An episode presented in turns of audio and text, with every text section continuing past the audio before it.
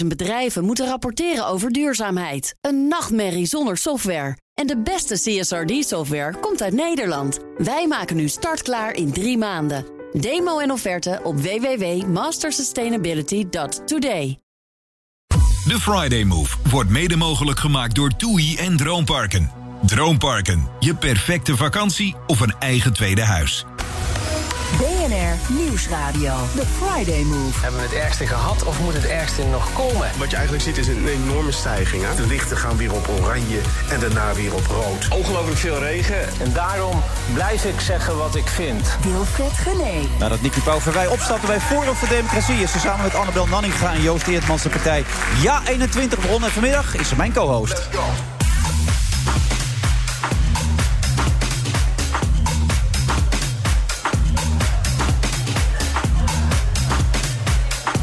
Zitten zo gezegd op het Droompark De Zanding in Otterlo. Daar kom ik eh, regelmatig, moet ik zeggen, de laatste tijd. Niet alleen eh, voor dit programma. De Friday Move Live met de beats natuurlijk van DJ Thomas Robson.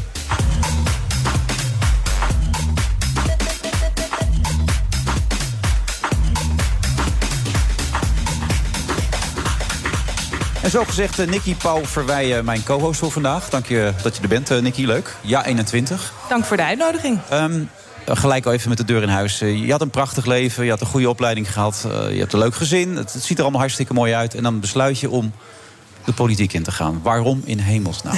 Waarom? Je zegt het wel echt op een begrafenistoon, moet ik Ja, zeggen. maar zo, zo kan ik me daar ook iets bij voorstellen. Waarom in hemelsnaam? Ja, ik heb altijd gezegd... Ja, goed, ik, heb, eh, ik ben arts. Ik heb daarvoor in de ouderenzorg gewerkt. Een hele hoop dingen fout zien gaan. En toen heb ik altijd gezegd van waarom doet de politiek dit nou? Als er mensen uit de zorg in de politiek zouden werken... dan zouden ze nooit dit soort keuzes maken. Nooit op zo'n manier gaan bezuinigen. Dan was het allemaal heel anders gelopen. Ehm, dus daar heb ik altijd mijn mond vol over gehad... dat er meer artsen en verpleegkundigen de politiek in moesten gaan. Ja. dus toen ik zelf die kans kreeg... Je hebt de laatste ook kandidatenlijst wel 17 artsen zag ik staan hè, voor de laatste verkiezingen voor de Tweede Kamer. Een hele hoop, maar er is er maar één binnengekomen. Ja, nee, daar zit ze. Dat ben ik. Ja. Ja. Hoe verklaar je dat trouwens? Eh, Nou, ik denk dat de rest van de artsen wat minder hoog op de lijst eh, gezet zijn. Ja. dat is een simpele Maar verklaring. Ik vind het op zich een nobel streef. Jij wilt dus eh, het, de zorg en alles wat erbij komt kijken... in de politiek duidelijker maken. Dat is wat je eigenlijk als streef hebt gedaan om de politiek in te gaan. Nou, me- meer, meer vertegenwoordiging vanaf de werkvloer. Ja. En de- ik denk dat dat voor de zorg geldt. Het belangrijk is dat er meer artsen en verpleegkundigen zijn... die zich bemoeien met de zorg. Maar ik denk dat dat voor alle vakken geldt. Dat het goed is als er leraren mee komen praten over onderwijs. En dat het heel raar is als we een minister van Defensie hebben... die nooit gediend heeft. Ja, maar politiek. Ik bedoel, van afstand lijkt het dan niet heel erg aangenaam. Volgens mij althans, als ik er op afstand naar kijk. Heb je er wel eens over nagedacht? Goed over nagedacht wat dat voor je zou betekenen? Ja, ik heb er heel goed over nagedacht. Veel gesprekken ook over gehad met, eh, met familie, met vrienden, met mijn man uiteraard. Van wat Ja. het in zou houden voor, eh, voor ons leven, voor ons gezin, noem het allemaal maar. Ehm, ja, en toch voor gekozen om dat te gaan doen. Ja. Zeker in deze periode. Kijk, ik denk... Wellicht het over een aantal jaar dat ik denk, nou nu is het goed zo... en ik ga weer lekker eh, mijn spreekkamer in. Want dat vind ik eigenlijk wel leuker, moet ik heel eerlijk zeggen. Maar zeker nu, we hebben de grootste gezondheidscrisis sinds ooit. Ja. Ehm, en dat er dan heel veel mensen daar een mening over hebben. Ook over het medisch inhoudelijke. En niemand heeft daarvoor geleerd. Ja, dat, dat vind ik zorgelijk. Het klinkt heel logisch. tegen Het klinkt heel logisch. Dat- En dan, en dan even het Forum. Daar stapt hij als eerste in. Want bij het VVD was de zorg niet zoals jij het wilde bijvoorbeeld. Nee. Je zag het bij de SP en een andere partij misschien beter. Maar ja, dat, je bent niet te links waarschijnlijk. Dus dat Klopt. zag je ook niet zitten natuurlijk allemaal. PVV ging je net weer iets te ver. Ja. Daarom werd het Forum. Ja, ik vond dat zij mooie, nieuwe, vernieuwende plannen hadden. De, de- in hun zorgparagraaf voor ouderenzorg bijvoorbeeld... stond een heel stuk over meerdere generatiewoningen. Ik verder nergens gezien. Ik dacht, kijk, dat zijn nou dingen waarvan, ik in de, praktijk, ja, waarvan Ja. ik in de praktijk ook denk dat dat gaat werken. En ze waren ook op zoek naar mensen uit de praktijk... die dan in expertgroepen zouden komen... en dat die dan nou, de, de, de boodschap van de werkvloer naar de politiek zouden brengen. Nou, dat vond ik geweldig, dus daar wilde ik wel aan meedoen. Ja. Zo ben ik daar terechtgekomen. En toen ontspoorde de boel. Eh, ja, Ja. dat is kort samengevat. Ja, ja. zo kun je het omschrijven, toch? Mede door jouw toedoen natuurlijk ook. Door de brief die je had geschreven die uitlekte. Ja, dat is wel een katalysator geweest daarin, Ja. denk ik. Ja. Spijt van? Ja, dat vind ik zo'n lastige vraag. Deels wel, deels niet. Ik, ik denk dat het goed is dat ik die brief geschreven heb... En, en dat het ook goed was dat ik melding wilde maken aan het bestuur... van wat er gebeurd was. Tegelijkertijd, doordat die brief gelekt is... weet ik dat ik mensen wel heel erg veel verdriet heb gedaan. Je hebt Thierry Dat Baudet veel verdriet gedaan. Las ik in interviews, dat vond je vervelend. Maar Ja. je constateerde iets wat echt niet kon. Klopt. Ik bedoel, jij, jij, de complottheorieën vlogen je om de oren. Eh, Nou ja, we zullen alles erbij halen. Uh, nou, laten we het vooral niet doen. Nee, maar ik Maar bedoel, nee, er is alles wel over gezegd wat er over gezegd moet worden. Maar ik heb toen bij mezelf ook gedacht van... moet ik dit nou moet ik dit ter sprake gaan brengen of niet? En uiteindelijk eh, kwam ik tot de conclusie dat ik niet goed zou slapen... als ik er geen melding van zou maken. Ja. Dus ik moest het wel doen. Ook als dat negatieve gevolgen zou hebben. Ik Moet, ja, ik wil wel het gevoel hebben dat ik mezelf aan kan kijken in de spiegel... aan het einde van de dag. Terwijl Thierry het altijd ontkend heeft later. Hè? Gezegd dat het absoluut niet waar is dat hij die dingen niet heeft gezegd. Die complottheorie over George Soros en antisemitisme. Het is allemaal niet te sprake gekomen volgens Thierry Baudet, toch? Hij zei, volgens mij zei, kwam hij met een variant van geen actieve herinnering aan. Alleen maar dan dat op zijn dat, dat, dat is op zijn politieks natuurlijk. Ja, hè? Dat is op zijn Rutte. Ja, dat ja, is eigenlijk kartelpraat, zou je dat kunnen noemen. Nee, goed, hij, hij heeft een andere versie van die avond, dat kan. Ik heb mijn versie, eh, die ook de versie is van Eva Vlaardingenbroek... en van Joost Eertmans en van Jan Kees Vogelaar. Maar Ja. goed, dat, prima. Thierry mag er het zijn ervan vinden. En toch vond je het vervelend voor hem. Waarom vond je het vervelend voor hem dan? Nou, omdat, ik- goed, ik heb geen hekel aan Thierry als persoon. Het is niet zo dat ik rancune richting hem als persoon voel of zo. Of dat ik hem geen leuke dingen gun in, in het leven. Of dat ik wil dat mensen heel vervelend en naar tegen hem doen. Dus dat hij heel veel over zich heen kreeg. Dat we op pers- interpersoonlijk vlak vind ik dat heel rot voor hem. Ja. Ja. Maar hij was toch verantwoordelijk voor het ontsporen van Forum... waar jij in eerste instantie heel enthousiast ingestapt bent... en velen met jou. Ja, dus, dat als, dus als partijleider neem ik hem heel veel kwalijk. Als politicus neem ik hem ook dingen kwalijk. En denk ik, dat doe je niet goed. En dat deed je als leider van onze partij toen niet goed. En daarom kon ik niet met jou verder. Maar dat betekent niet dat ik hem eh, verdriet gun of zo. Snap je? Dat is een beetje... Ja, ja. de, de scheiding tussen mensen en, en de politicus. Daar gaat het uiteindelijk Ja, om. ja, eigenlijk wel. Ja. uiteindelijk- Je hebt toch ook heel veel tijd met elkaar doorgebracht... in het voorbereiden van zo'n lijst. En dan spreek je elkaar veel. Ik, ik ken hem, ik ken zijn verloofde. Dus eh, nou ja, goed. Als ik dan zie dat hij in een interview geëmotioneerd raakt... dan voel ik me daar wel rot over. Ondanks dat ik erachter sta dat ik gezegd wat ik gezegd heb. Maar je kan toch ook boos op hem zijn? Ik bedoel, de successen waren groot hè, bij die verkiezingen toen. En dat vierde hij op zijn manier met de uil van Minerva enzovoort. nou ja, iedereen zijn eigen keus. Maar daarmee maakt hij toch ook iets kapot wat jullie met z'n allen hadden opgebouwd? Klopt, en dat is heel zonde. Maar goed, de, eh, met een andere groep mensen... of deels een overlappende groep mensen... zijn we nu wat nieuws aan het opbouwen. Dat is heel succesvol aan het worden. Dus in die zin kan ik hem ook dankbaar zijn voor wat we nu hebben. Ja, is, dat niet, is dat waar? Ik bedoel, jullie hadden namelijk al iets groots opgezet. En door wat er gebeurd is en alles wat daar omheen kwam... kan ik me ook voorstellen dat er voor heel veel mensen nu een soort voorzichtigheid... een soort afkeer is ontstaan van die gedachtegoed, dat gedachtegoed. Nou, ik heb wel het idee dat mensen inderdaad voorzichtig zijn geworden... voor een nieuwe beweging op rechts. Maar tegelijkertijd merk je wel dat die behoefte er, die er nog heel Die erg bleken is. heel groot te zijn destijds Ja. ook. Dat die, die, de, de lacune die jullie hadden gevuld, die was groot, hè? Nou, de, en volgens Maurice de Hond is er nog steeds... Dat, eh, bij, de vorige bij de afgelopen verkiezingen heeft hij gepeld... dat dat gat 20 zetels is of zo op Ja. rechts. Voor een redelijke rechtse partij. Nou, en dan... Ja, wij moeten gaan bewijzen dat wij dat zijn, denk Ja. ik. En dan niet weer dit soort verschrikkelijke dingen meemaken. Precies. Zeg maar. Ja. Heb je hem nog gesproken vaak daarna? Of, of is het helemaal daarna verwaterd? Nou, we komen elkaar af en toe tegen in de kamer. En dan groet ik hem vriendelijk en hij groet mij vriendelijk. Dat doet hij wel? En, eh, ja, ja, ja. Ja? En, ik, ja, en ik, als zij goede moties hebben, dan wil ik prima mede ondertekenen en vice versa. Dus we kunnen wel gewoon samenwerken, hoor. Geen haat en nijd. Heb je al spijt van je keuzes? Nee, Nee, nog steeds niet? nee. Want het is erger dan je dacht, hè, deze wereld. Dat heb je wel verteld in een interview. ja, toch? Eh, ja, Ja, ja. Maar goed, ja, iemand moet het doen. zo is het. Iemand moet het doen. Nou, we gaan het zo meteen hebben over een schitterende slangenkuil. Dus ik denk dat daar ongeveer dezelfde teneur in gezet wordt. Ik ben heel benieuwd. Ik ook. Tot zo. 50.000 bedrijven moeten rapporteren over duurzaamheid. Een nachtmerrie zonder software. En de beste CSRD-software komt uit Nederland. Wij maken nu startklaar in drie maanden. Demo en offerte op www.mastersustainability.today.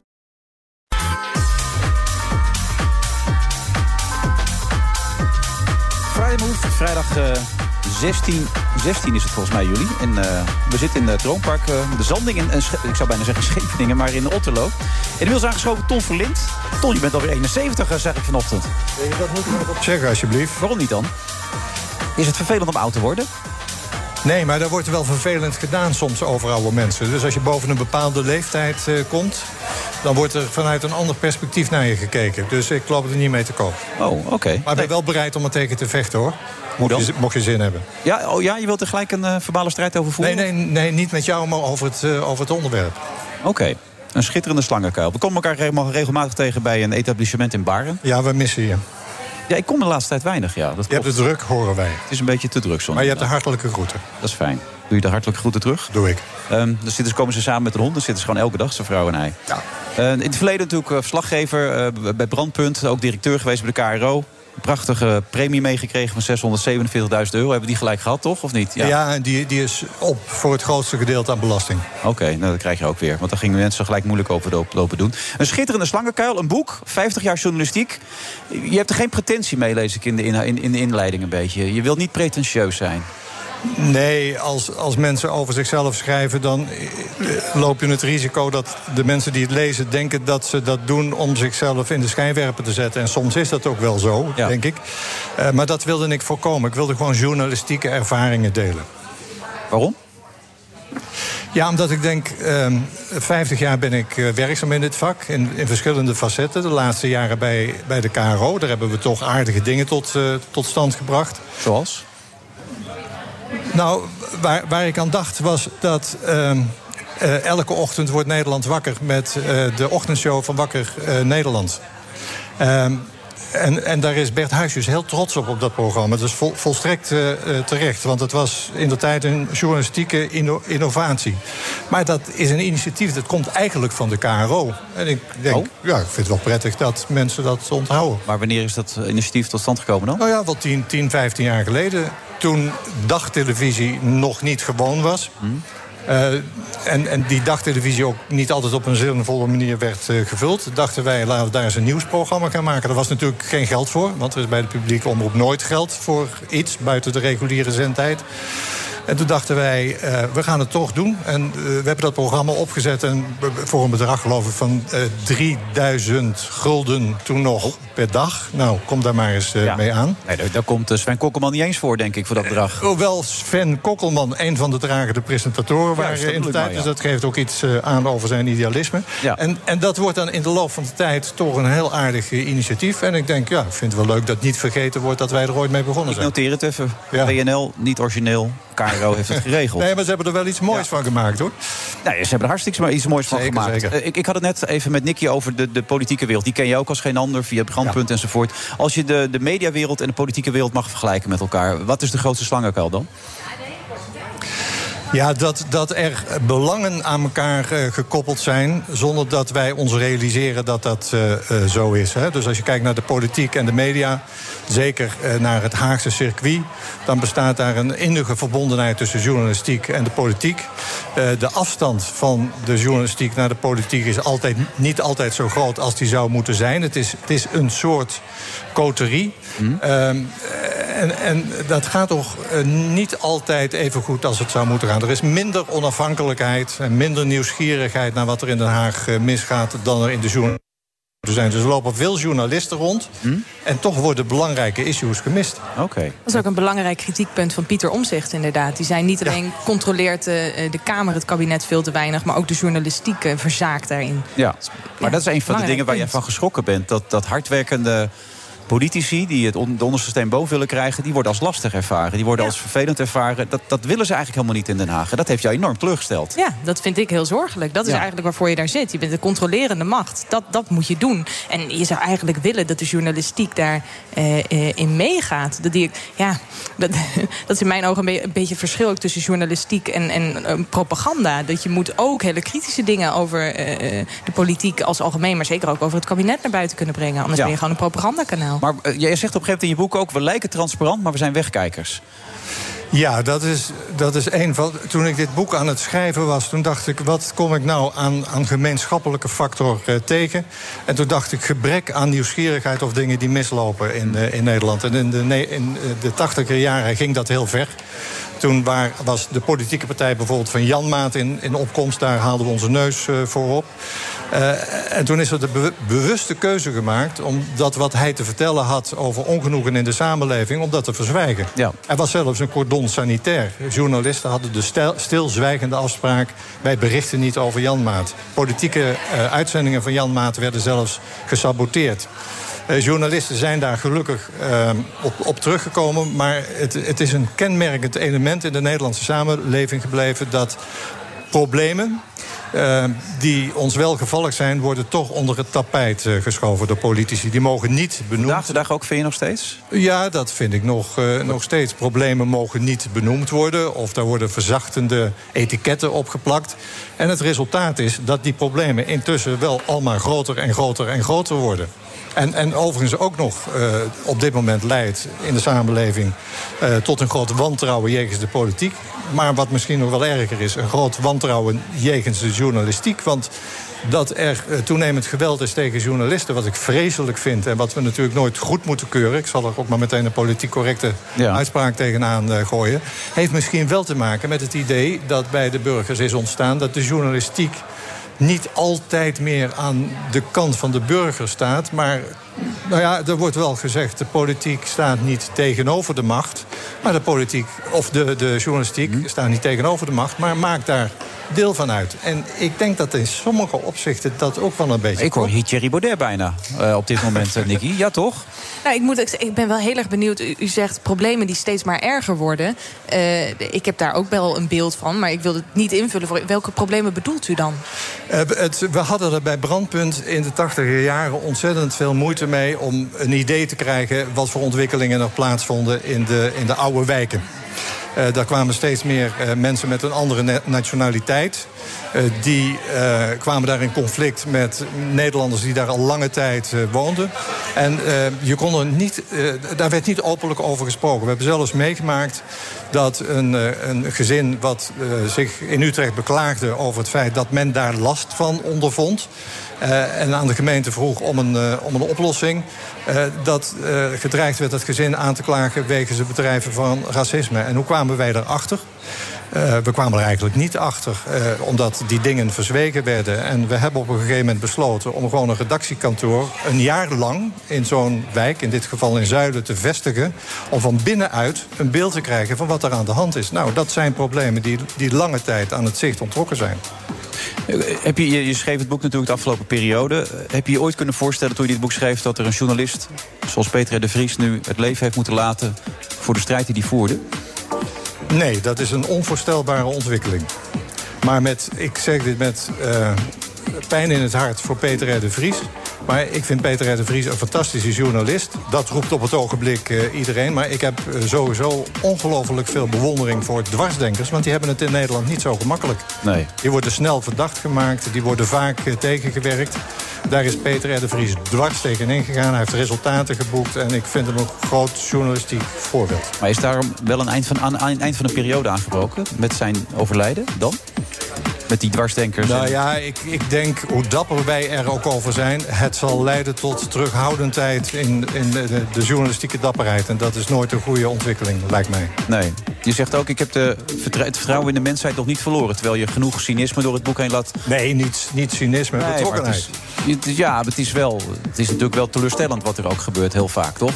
Ja, zeker, zeker. Maar ik, ik vind het mijn taak uh, als uh, journalist vanuit een onafhankelijke positie... om de dingen te beschrijven zoals ik ze zie. En of ze nou leuk zijn of niet, uh, dat, dat maakt niet uit. Ik vond dat ik dit op moest schrijven. Maar ik denk dat wij de kracht hebben om de problemen op te lossen. Alleen dan moet er in mijn visie meer invloed naar uh, burgers, naar professionals. Mensen dieper in de samenleving die de problemen oplossen. En het moet minder weg uit Den Haag. Want Den Haag leeft in de grote illusie dat de ingewikkeldheid van de problemen de komende jaren in Den Haag opgelost kunnen worden. Ik ben ervan overtuigd dat het niet zo is. Het moet in de samenleving opgelost worden. Ken je dit niet? Ja, hier ben ik het volledig mee eens. Het is me echt uit het hart gegeven. Maar steun ik nu een politieke partij zonder dat ik het weet? Ja, 21. ja. Oh ja. Nou, ja, nou, dank, waarvoor dank. opvattingen zijn opvattingen. Dit zijn mijn opvattingen. En als die bij die van jou aansluiten, dan uh, zou, zou, ik zeggen, doe er het goede mee. Je ontkracht ook een heleboel dingen. De hoofdaffaire enzovoort destijds. Dat zijn allemaal anekdotes die je uh, op jouw manier kunnen uitleggen. Ja. Maar als je nou alles samenvat, hè, zou je het anders hebben gedaan? Um, ja, ik zou, uh, waar ik spijt van heb, is dat ik meegegaan ben in dat hele mechanisme binnen de publieke omroep, waarbij geleidelijk aan bij omroepen uh, invloed bij, is, is weggehaald. Om, ja. Omroepen hebben een groot gedeelte van hun autonomie verloren. Daar hebben we aan meegedaan in, in, om het grote belang te dienen. Daar zijn we te ver in meegegaan, want we hadden harder moeten knokken voor onze zelfstandigheid. Zodat een omroep als KRO nu ook meer een zelfstandige koers zou kunnen varen... dan de KRO op het ogenblik doet. Hardere ja. journalistiek zou ik nu willen bedrijven. Duidelijk. De mensen die alle anekdotes willen lezen, moeten hem zeker lezen. Een schitterende slangenkuil van Tom Verlind. Nou, we zien elkaar binnenkort weer een keer op terras. Ja, als ik, weer eens vrij heb. Uh, graag, tot binnenkort. Ja, oké, okay, tot ziens Tom. 50.000 bedrijven moeten rapporteren over duurzaamheid. Een nachtmerrie zonder software. En de beste CSRD-software komt uit Nederland. Wij maken nu startklaar in drie maanden. Demo en offerte op www.mastersustainability.today. BNR Nieuwsradio. The Friday Move. Ongekend hoog water. Klaar voor de zomer. Klaar voor een zomer vol festivals, dans. Er is een inschattingsfout gemaakt. Daar balen we van. Excuus daarvoor. Wilfred Genee. Niemand gaf een stuiver toen radiozender King twee jaar geleden haar herintreden deed. Maar het gaat goed met de zender en dus ook met DJ Tim op het broek.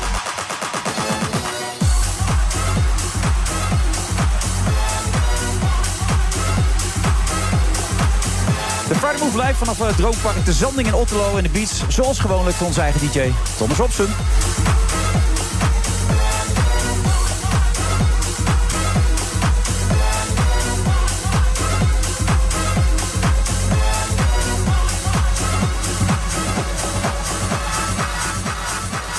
Ik merk op mezelf dat ik er alle energie probeer in te leggen, Nicky. Maar dat is niet altijd even makkelijk, merk ik toch? Ik weet niet, hoe heb jij gisteren ervaren eigenlijk?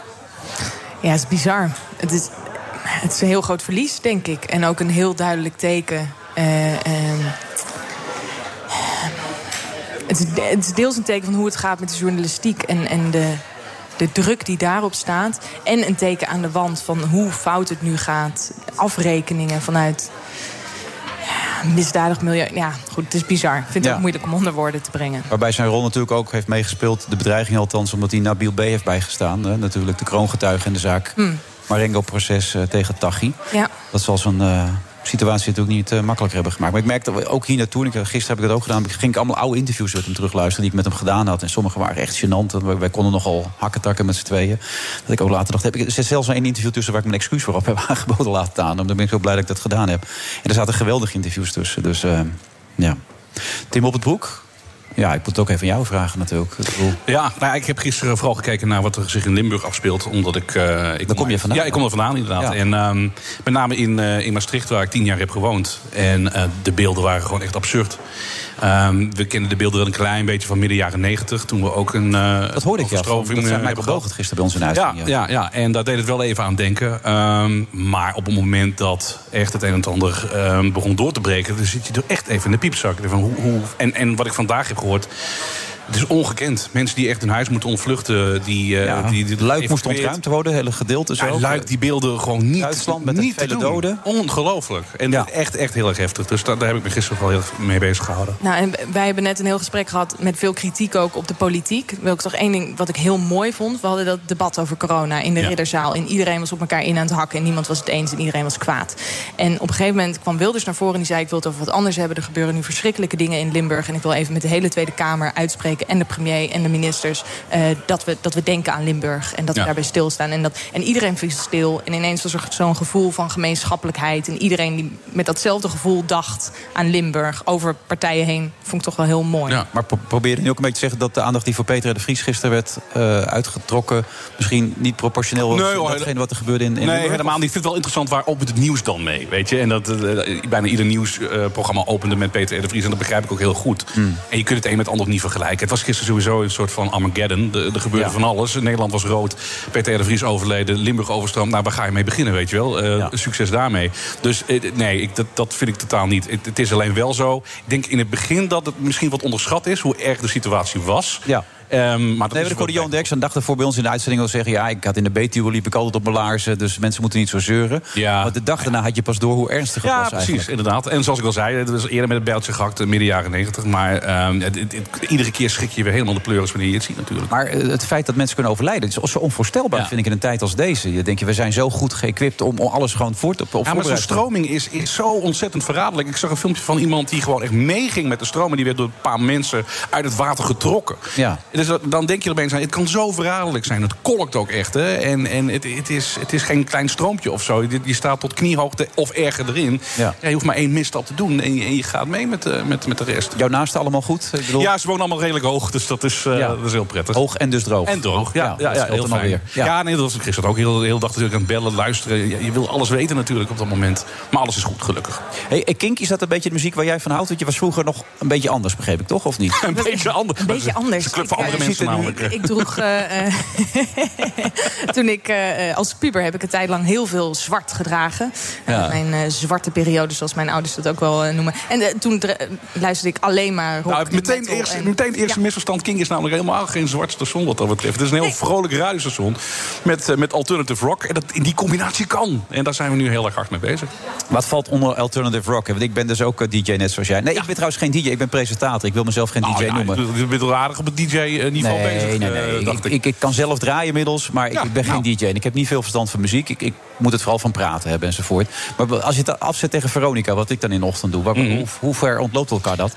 Nou, behoorlijk. Eh, we hebben heel duidelijk eh, eigen geluid. Eh, en we draaien heel veel dingen niet. Ik denk dat dat ook vooral de kracht is. Kijk, je kunt, je kunt heel veel voor heel veel mensen draaien. Hmm. Maar dan draai je eigenlijk voor niemand. En wij hebben ons eh, echt gespecialiseerd op de alternative rock. Denk aan eh, de, de Foo Fighters, Linkin Park, Editors. Dat zijn zeg maar, zoals ik dat dan noem, de core-artiesten. Dus artiesten die je gewoon vaak hoort bij ons. Als je daar liefhebber van bent, dan zit je bij ons goed. Dat weet je gewoon. Je weet wat je aan ons hebt. En eh, ik denk dat dat eh, de kracht en het geluid is van King op dit moment. Ja, en, maar hoe, hoe, gaat dat dan? Want, eh, twee jaar geleden sprak ik ook met Michiel Veenstra... die, die, die toen weer opnieuw opgezet. En toen zei ik, is het haalbaar in een tijd? Want jullie hebben natuurlijk geen frequentie. Jullie moeten het op een andere manier doen. Hoe succesvol is dat nu dan? Nou ja, op dit moment ehm, eh, zijn er een, een, een hoop luisteraars die ons weten te vinden. Er kan altijd nog meer. Daar streven we ook naar. Nou ja, is dat Zoals zo? iedere radio- Streef je naar meer? Tuurlijk. Echt waar? Ja, natuurlijk. Er, zijn maar heel, er, zijn, er is maar een fractie nog van Nederland dat van King gehoord heeft, volgens mij. Dus volgens Ja. mij kan er nog veel meer bij. En, Sky is the limit, denken jullie. nou ja, kijk, Sky heel is weer een ander station. Dat kan natuurlijk ook Maar niet. sorry, sorry, verkeerde we, terminologie. we, zullen, we, zullen, we zullen nooit een, een, een groot radiostation worden. Daar is het ook ons niet om te doen. Maar binnen eh, de groep eh, die, die houdt van de muziek die ik zo net opnoemde... Nou, daar, valt nog een hoop te winnen. En die hopen we allemaal te kunnen bereiken. Ja, Ja, maar hoe kom je dan aan die nominatie voor die zilveren radioster? Hoe Ja, ik heb geen idee. Volgens mij... eh, Ah, de, de, de meeste idioten kunnen dat winnen, dat weet je natuurlijk. Ja, dat is wel, nee, dat, dat- exact. Ja. Nou ja, jij hebt niet meer opgeroepen om te stemmen, dat scheelt een hoop. Uh, en, nou, nee, maar serieus. Nou ja, eh, nee, maar, eh, iemand als Gerrit Ekdom heeft ook niks gezegd deze keer. Dus Nee. dat, dat bood wel even ruimte voor nieuwkomers, idioten zoals ik. Ja. En die Russen die we betaald hebben, dat heeft ook wel geholpen. Dat scheelt, hè? Dat scheelt echt ja, die. Russen. En Koreanen die, ja, echt... Als je nee, die, die Russen zijn de beste, hoor. Russen ook- zijn de beste, ja. hebben die Gouden Radioring mee gewonnen Dat met die Russen. Dus Ja, ja, ja, nee, dat ja. werkt zeker. Maar dat zijn toch leuke, leuke dingen van je Dat is vak? fantastisch. Dat is hartstikke leuk. En, daar ga ik ook helemaal niet blasé over doen. Want het is echt fantastisch als je zoiets te horen krijgt. Het is ook een erkenning gewoon voor het, voor het harde werk. Het is maar een heel klein team. En ehm, als je dan als King zijnde een, een, een nominatie binnen eh, krijgt... ja, dat, dat, is, dat is dat toch even een aai over een bolletje. Dat Ja. is toch wel lekker naar, eh, naar keihard werken. Ja. Zeker weten. Wie is jouw favoriet op de radio?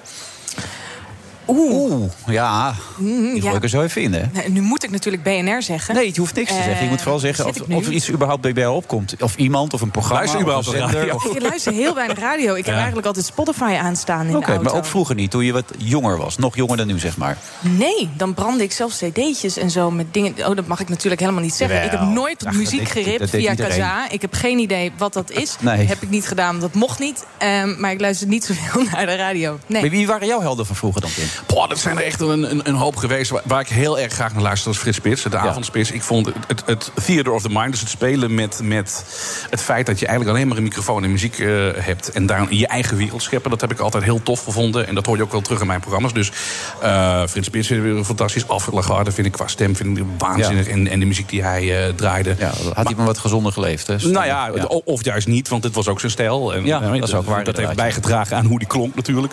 Maar ook de usual suspects hoor, zoals Jeroen van Inkel en noem ze maar op. Weet je, het, zijn, het zijn allemaal helden van me. Maar ik ben ook wel een enorme radio-nerd. Maar wat maakt iemand een goede DJ dan? Iemand maakt, eh, dat is een goede. ik denk, als iemand een hele fijne sfeer weet op te roepen. Kijk, je kan een plaat aan en afkondigen. Dat kan in principe iedereen. Hmm. Eh, maar als je daarbij een bepaalde sfeer oproept... eh, waarmee je ook speelt met... Nou ja, de actualiteit, eh, met geluiden, met, met ehm, nou, zoals ik al zei, Theater of the Mind. Als je dat voor elkaar krijgt, als je echt wordt meegezogen, meegetrokken in een radioprogramma. Dat kan met een gesprek zijn, dat kan met een, een, een, een sfeer of een wereld die je schept. Nou ja, dan, dan ben je wat mij betreft gewoon... Maar wil je likable zijn of hou je van schuren? Uh, allebei. Ja, dat is, dat is wel, ik, ik probeer het allebei een beetje te zijn. Dat kan eigenlijk helemaal niet. Nee. Maar uh, nou ja, ik heb ook wel eens, eens absoluut een keer een misstap uh, gemaakt. Tuurlijk, ik schuur ook wel eens, zeker weten. Ja, en ik, ik steek mijn mening ook echt niet onder stoelen of banken. En dat mag ook allemaal. En het is allemaal prima. Wil je ook likable zijn eigenlijk, of niet, Nicky? Vind je het belangrijk dat mensen je aardig vinden? Ik vind het wel fijn als mensen me aardig vinden. Maar Waarom? het moet geen doel op zich worden. Ja, en ja, vindt iedereen het niet fijn om aardig gevonden te worden? Als mensen je openlijk onaardig vinden, dat is toch wel... ja, Maar ja, dat zul, je, dat zul je nu toch meemaken? Met het forum zul je het mee hebben gemaakt. Je zult het misschien nu ook Klopt. niet meemaken. Klopt. Dus eh, ik sta liever voor wat ik vind dan dat ik aardig gevonden word. Hey, de Is dat truc is, eigenlijk, dus de truc is eigenlijk dat mensen wel dat je niet kwaad op je kunnen worden. Dus dat je dingen flikt, maar dat je niet kwaad op je kunnen worden omdat je bent zoals je bent. Als je dat van elkaar hebt, volgens mij is dat fantastisch. En dan kun je schuren en kun je tegelijkertijd likable zijn. Is dat zo? Ik denk het wel. Dus je komt ermee weg omdat het... Je komt ermee weg van, oh, nou, hij zei, oh, het is een soort Pietje Bel, kan wel. Oh, oké, zo bedoel je het, ja. Ja. Ga ik eens over nadenken, Tim. Misschien, nog, misschien voor jou net al te laat, maar het Ja, zou in mijn geval zal het wel te laat zijn. Wie maar- weet kan ik er nog wat mee. Ja, Ja, ja, jij kan er zeker wat mee. Ja. Nee, maar daarom is misschien dat jouw keuze om bij Forum weg te gaan wel een verstandige geweest. Toch? In deze. Gelet op de ontwikkeling die Forum heeft doorgemaakt. Eh, ja, ik word wel minder vaak uitgescholden op Twitter nu. Dat Ja. is op zich wel fijn. Nou, then again, toen ik wegging bij Forum... ben ik heel veel uitgescholden op Twitter. Dus dat was een soort van piek in internethaat... die ik toen over me heen heb gekregen. Maar Dus daar kun je niet meer overheen waarschijnlijk. Nee, nee, dat, Nee. dat is hopelijk wel de piek geweest, ja. Ja, al weet je dat nooit in dit vak natuurlijk. Hè? Tim, hoe is het met jouw piek? Qua, qua beledigingen Nou, weet ik niet alles. Al je pieken, zeg maar. Oh, pieken. Oh nee, dat zijn, nog, dat zijn kleine piekjes die Ja? ik eh, nog heb. Ja joh, dat, Ja? dat, dat De moet grote pieken meer. gaan nog komen? Ja, de grote pieken gaan vast nog Wat is het streven dan? Wat is je doel? Nou, het doel is gewoon om, om, om Kink bij zoveel mogelijk luisteraars... Het is een heel flauw antwoord waarschijnlijk... maar echt om Kink bij zoveel mogelijk luisteraars eh, eh, in de huiskamer te brengen... of waar dan ook. Ja, hoe laat sta je op altijd bij die ochtendshow?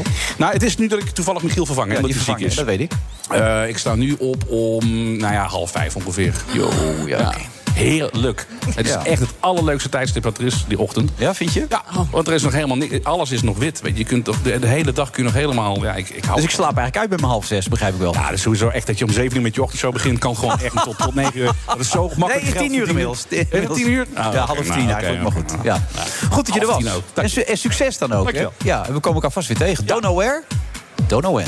Van wie was die? Oef. Feralin? Ja, heel goed. Even een testje. Ah, die draaien we ook. Oké. In de metal versie waarschijnlijk. Tot later.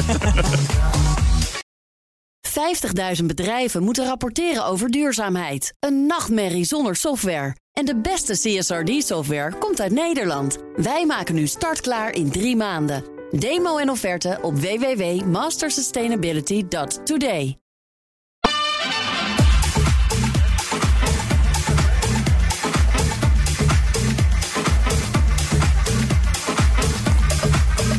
Ja, terwijl Nicky Pauw Verwij de korte sanitaire stop maakt... hebben we inmiddels onze nieuwe gast alweer aan tafel zitten. Willem-Jan Ausma, advocaat, die het helemaal over de andere boeg gaat gooien. Hij pakt nu snel zijn boek erbij. Want stel nou dat hij hem vraagt... Oh, je bent alweer terug, Nicky. Je denkt, ik neem het risico niet. Jij denkt gewoon, ik kom eh, later wel met die sanitaire stop. Ik eh, werd teruggesommeerd. Oh, je er weer. teruggesommeerd. Ja, ja, ja. Oh, door, door Paul, ja. Over nee, 10 dat weet minuten mag ik, kreeg ik Ja, horen. kan het Dus dat, eh, dat lukt wel. Willem-Jan, goed dat je er bent. Ja, dankjewel. We spraken elkaar volgens mij vorige week nog, of de week daarvoor. De week daarvoor. Ja, daarvoor alweer. Omdat je het over een andere boeg gooit, verdween ook, verscheen ook in de krant. Eh, even naar de actualiteit. We hebben het net al even over Peter gehad. Ehm, je kende hem ook goed. Ja, klopt. Wat kun jij er nog aan toevoegen als, over alles wat gezegd is eigenlijk? Ja, eh, ontzettend veel respect. Dat je je nek uitsteekt voor iets waarvan je denkt... ja, waarom doe je het? En toch, eh, nou ja, met volle overtuiging... ook eh, als woordvoerder van de kroongetuigen optreden. Ja. Wat waarschijnlijk, hè, laten we maar voorzichtig Ja. uitdrukken... toch ja, de reden is dat hij eh, niet meer onder ons is. Ja. Is dit het einde van een tijdperk? Want dat vroeg ik gisteren ook aan Johan. Komt er een nieuwe die dit durft? Die zo ver durft te gaan zoals Peter ging? Is Nou ja, eh, John van der Heuvel, Mick van Wely zijn eigenlijk wel enigszins vergelijkbaar. Alleen ja, die eh, kiezen er toch voor om beschermd te worden. En Peter, denk ik niet. Hè. Ik, ik weet er Nee. niet het fijne van, maar daar zit er misschien een verschil in. En nog verder je nek uitsteken. Hoe was jouw laatste confrontatie, oftewel gesprek met hem? Hoe ben je ben met hem uit elkaar gegaan? Eh, nou ja, prima, dat is ook al een tijdje terug. Dat ging om een bijeenkomst van eh, nabestaanden. Dus dat was voor mij ook eens bijzonder om die kant te zien. En daar heeft hij zich eh, heel veel voor ingespannen. Om daar ook onopgeloste zaken, daar was hij nu ook weer mee bezig met Tanja Groen... om daar die zaken vlot te trekken. Ja.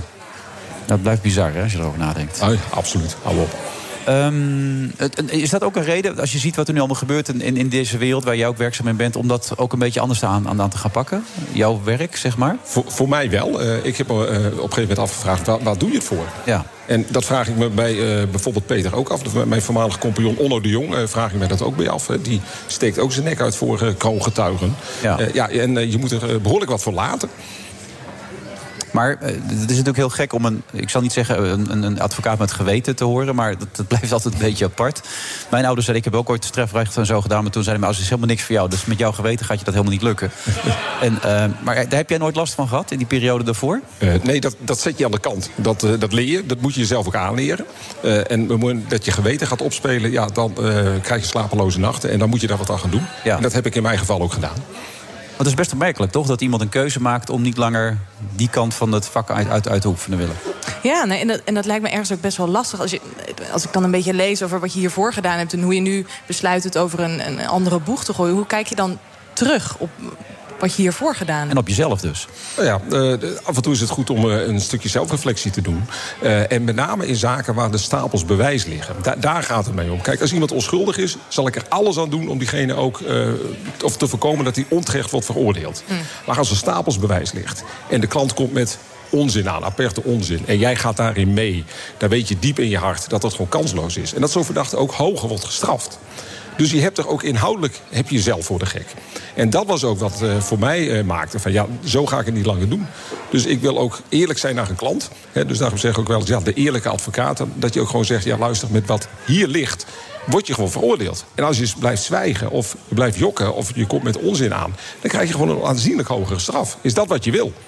Maar tegelijkertijd zul je mensen met vormfouten enzovoort ook wel eens vrij hebben gekregen... waarvan je wist dat ze schuldig waren, toch? Of niet? Dat klopt, maar, maar dat kun je heel makkelijk pareren door te zeggen... ja, dat is het systeem, dat is inherent aan het systeem. Daar kun je wel mee leven op zo'n moment. Uh, nou ja, uh, kijk, de rechter beslist uiteindelijk. Ja. Ik, ik, wijs erop. Uh, het is het Openbaar Ministerie die kennelijk dan fouten maakt. En dat is de wet. En de wet moet goed uitgevoerd worden. Dat is ook een taak van jou als, als advocaat. Ja. Dan heb je je boek meegenomen. Wat is waarheid? Wat is waarheid dan? Ja, die ligt in het midden. Uh, een verdachte oh, nee. heeft, een, heeft een ander. Ja. Echt waar? Oké, de waarheid ligt in het midden. Ja, precies. Heel verrassend, ja. Ja, ja nee, absoluut. Maar ja. uh, een verdachte heeft een andere waarheid dan een officier van justitie. Die kunnen soms haaks op elkaar staan. En dan is het aan de rechter om daar toch uh, iets mee te doen. Want de rechter moet uiteindelijk beslissen. Maar dat wil niet zeggen dat die beslissing ook de waarheid is. Dus vandaar ook de vraag van, ja, wat is waarheid? Het was ook de tekst die Pilatus uitsprak toen, hij, uh, nou ja, toen Jezus moest rechtstaan. Ja. En hij stelde ook een aantal vragen. Die, toen hij zijn ging wassen, die, die situatie. Exact, ja, okay, precies. Ja. ja. dus daar komt hij ook een beetje met een nou ja, verwijzing naar, uh, naar de held Jezus, uh, laat ja, zeggen. Dat moet jou aanspreken natuurlijk, want jij bent helemaal op het katholieke geloof overgegaan sinds je 14e, toch, of niet? niet, nee, ik heb me pas laten dopen toen ik 26 was of ja. zo, maar ik ben katholiek. Ja, ja maar op je 14e heb je het licht gezien, zeg maar. Toen heb je God licht gezien, dat klinkt wel als een hele heftige ervaring. Nou ja, ja, ja, het is ook heel heftig, denk ik. Ja. Ik bedoel, toen heb je jezelf als kind eigenlijk nog, als een jong iemand... Daartoe... Ben ik me daarin gaan verdiepen. Ja, ja, dat klopt. Ja. En wat heeft het met je gedaan? Wat heeft het je gebracht? Nou, ja, mooie dingen, denk ik. Een gevoel van wat waarheid is. Dat er wel iets is als een objectieve waarheid... Eh, waar je voor moet staan en voor moet strijden en in moet Maar die ligt in het midden, heb ik net gehoord. Ja, ik weet niet of ik het daar helemaal mee eens ben. Wat maar vind jij dan? Ja, ik, ik denk dat het niet zoveel uitmaakt wat de verschillende partijen ervan vinden. Dat dat visies zijn op de waarheid, maar dat dat de waarheid niet verandert. Maar goed, dan wordt het een hele lastige metadiscussie, denk ik. Nou ja, dat waarheid een objectief ding is. Nou ja, als je zegt, ieder heeft zijn eigen waarheid... en je respecteert de waarheid van een ander... dan hoef je niet in discussie, dan hoef je niet je gelijk te halen. En dat maakt de wereld een stukje mooier. Het maakt dus de wereld een stukje makkelijker, denk ook, ik. Ook, maar ik denk dat, dat het heel goed is om verschillende visies op de waarheid te respecteren... en mensen in hun waarde te laten en hun, eigen visie te laten hebben. Maar dat verandert de waarheid tijd. niet, denk nee, ik. Maar dat is juist waar we zo uh, behoefte aan hebben. En dat gebeurt juist zo weinig in deze tijd. Iedereen wil zijn eigen waarheid uh, verkondigen en opleggen aan een ander. En zodra die ander iets zegt wat hij denkt zelf te kunnen vinden... dat mag dan niet meer. Dat is toch waar we mee te maken krijgen in deze tijd? Ja, dat is zo. Ja. Dus vanuit daar zie je ook die polarisatie ontstaan... met dat mensen heel erg overtuigd zijn van hun eigen gelijk. Maar het idee dat, dat iedereen zijn eigen waarheid heeft... en dat er verschillende waarheden zijn, daar, daar, ja, daar geloof ik niet zo in. Wat overigens niet wil zeggen dat ik dus vind dat je andere mensen met een andere mening niet moet respecteren of niet in hun waarde moet laten. Dat, dat worden snel wappies en gekkies en dat soort mensen worden dan ook, toch? Daardoor. En die termen worden snel gebruikt. Terwijl die mensen moet je ook horen en respecteren en in hun waarde laten. Maar hebben ze gelijk? Is wat zij geloven de waarheid? Nee. denk ik. Ingewikkeld, hè, als je het zo benadert. Nee, absoluut. Ja. Vandaar ook de vraagstelling eh, in mijn boek. Ja. En het antwoord heb ik niet, nee. Maar dan schrijf je dus een boek zonder een antwoord. Ja, dat antwoord mag je zelf invullen. Ja. Dat is weer voor iedereen anders. En hoe heb je dat ingevuld dan voor jezelf om het leesbaar te maken dan? Wat, wat, wat, wat, haal, je- wat haal ik er als lezer uit dan? Nou, er, staan ook heel veel verhalen in van, van zaken. En eh, wat een beetje mijn boodschap is, het kan jou en mij ook overkomen. Of iemand uit onze omgeving, of jouw naaste. En dan is het altijd anders. Dat valt mij op. Voor de buitenstaander, die zegt, hey, hang ze aan de hoogste bomen, sleutel weggooien, eeuwig opsluiten. Ja. Maar het, als het dichterbij komt, dan moet eh, alles uit de kast worden gehaald... om een onterechte veroordeling te voorkomen... of iemand ermee weg te laten komen... of met een nou ja, redelijke straf eh, een, een tijdje in de gevangenis te laten zitten. Het enige wat mij toen verbaasde in het gesprek wat we twee weken geleden hadden... ik dacht dat het meer gebaseerd was op geweten. Maar uiteindelijk kom jij er vooral op uit. Het is veel effectiever. Het heeft namelijk helemaal geen nut om die andere weg te bewandelen. Dat is wat je eigenlijk zegt. Het speelt beide mee. Ja. dus en je geweten en ook gewoon de feiten. Oké, dus dat geweten speelt wel een rol. Want dat kreeg ik de vorige keer niet helemaal mee bij je. Maar het geweten is absoluut wel een factor die meespeelt... in de keuzes die je nu maakt. Absoluut. Ja. Zeker. Ja, dus dat maakt het mooi tweeslachtig en veelomvattend. En leuk om te lezen daardoor. Ja. Ja, wij van WC en het adviseren WC. En ik, zou Ik bedoel zelf-. Ja, nee, Ja. dat zou ik ook zeggen. zit hier niet voor niks. Over mijn eigen boek inderdaad, ja. Maar heeft het geloof jou dan de rust gegeven die je daarvoor niet had? Als je het dan zo mag uitleggen? Nou, nee, nou, geloof eh, werpt ook heel veel nieuwe vragen op, denk ik. Ik bedoel, ik ben geen, eh, geen priester of de paus die een soort eh, het eindeloze gelijk over het geloof of Jezus of God of de hemel of wat dan ook heeft. Dus dat is even erg zoeken, denk ik, als niet geloven. Misschien wel meer soms. Eh, maar het geeft wel een bepaald soort basis, een soort veiligheid. Voor mij in ieder geval. Ik ervaar dat zo. Ja. Dat is dan mijn waarheid om terug te komen op de. En wat is jouw waarheid tot slot dan, Willem-Jan? Nou, dat is eigenlijk leven uit liefde. Ieder mens heeft liefde in zich. En als je die maar ook in de ander wil zien en ook zelf uitdraagt... Nou ja, dan zijn we al een stukje op de goede weg. Ook bij mensen die hele erge dingen hebben gedaan. Ook die kunnen tot inkeer komen. Maar dan moeten ze het wel willen. En dan moeten ze niet blijven ontkennen. Wel mooi. En dat is dan ook wel weer heel christelijk, hè? Altijd eh, vergeving mogelijk. Heb uw naaste liefde als, als uzelf. Hij staat erin. Andere wang en zo, dat soort dingen ook? Uiteraard. Staat er ook in? Zeker. Oh jee. Wie zonder zonde is, werpen de eerste steen. Zo is het zeker, ja. Dit waren weer eh, beschouwelijke teksten allemaal. eh. En dat op vrijdagmiddag. eh, Ja, ja. Ach, je gaat naar huis toe. Je denkt even nadenken over het leven is altijd lekker, toch? Heerlijk. Zeker in deze dagen trouwens. Met wat er de afgelopen dagen gebeurt. Met Peter in Limburg en noem het allemaal maar. Ja, het roept wel op tot introspectie inderdaad. Ja. Nadenken, wat doet er nou toe? Ja. Zeker weten. Willem-Jan Ausman, ontzettend bedankt. Goed dat je er was. Graag gedaan. Vond het leuk. Jo. The Friday Move. 50.000 bedrijven moeten rapporteren over duurzaamheid. Een nachtmerrie zonder software. En de beste CSRD-software komt uit Nederland. Wij maken nu startklaar in drie maanden. Demo en offerte op www.mastersustainability.today. De Friday Move wordt mede mogelijk gemaakt door TUI en Droomparken. Droomparken, je perfecte vakantie of een eigen tweede huis. BNR Nieuwsradio. The Friday Move. Hebben we het ergste gehad of moet het ergste nog komen? Wat je eigenlijk ziet is een enorme stijging. Hè? De lichten gaan weer op oranje en daarna weer op rood. Ongelooflijk veel regen. En daarom blijf ik zeggen wat ik vind. Wilfred Genee. Ze is dokter, doet nog onderzoek in de geneeskunde... maar zit vooral in de Tweede Kamer. Nicky Pauw-Verwijs, vanmiddag mijn co-host.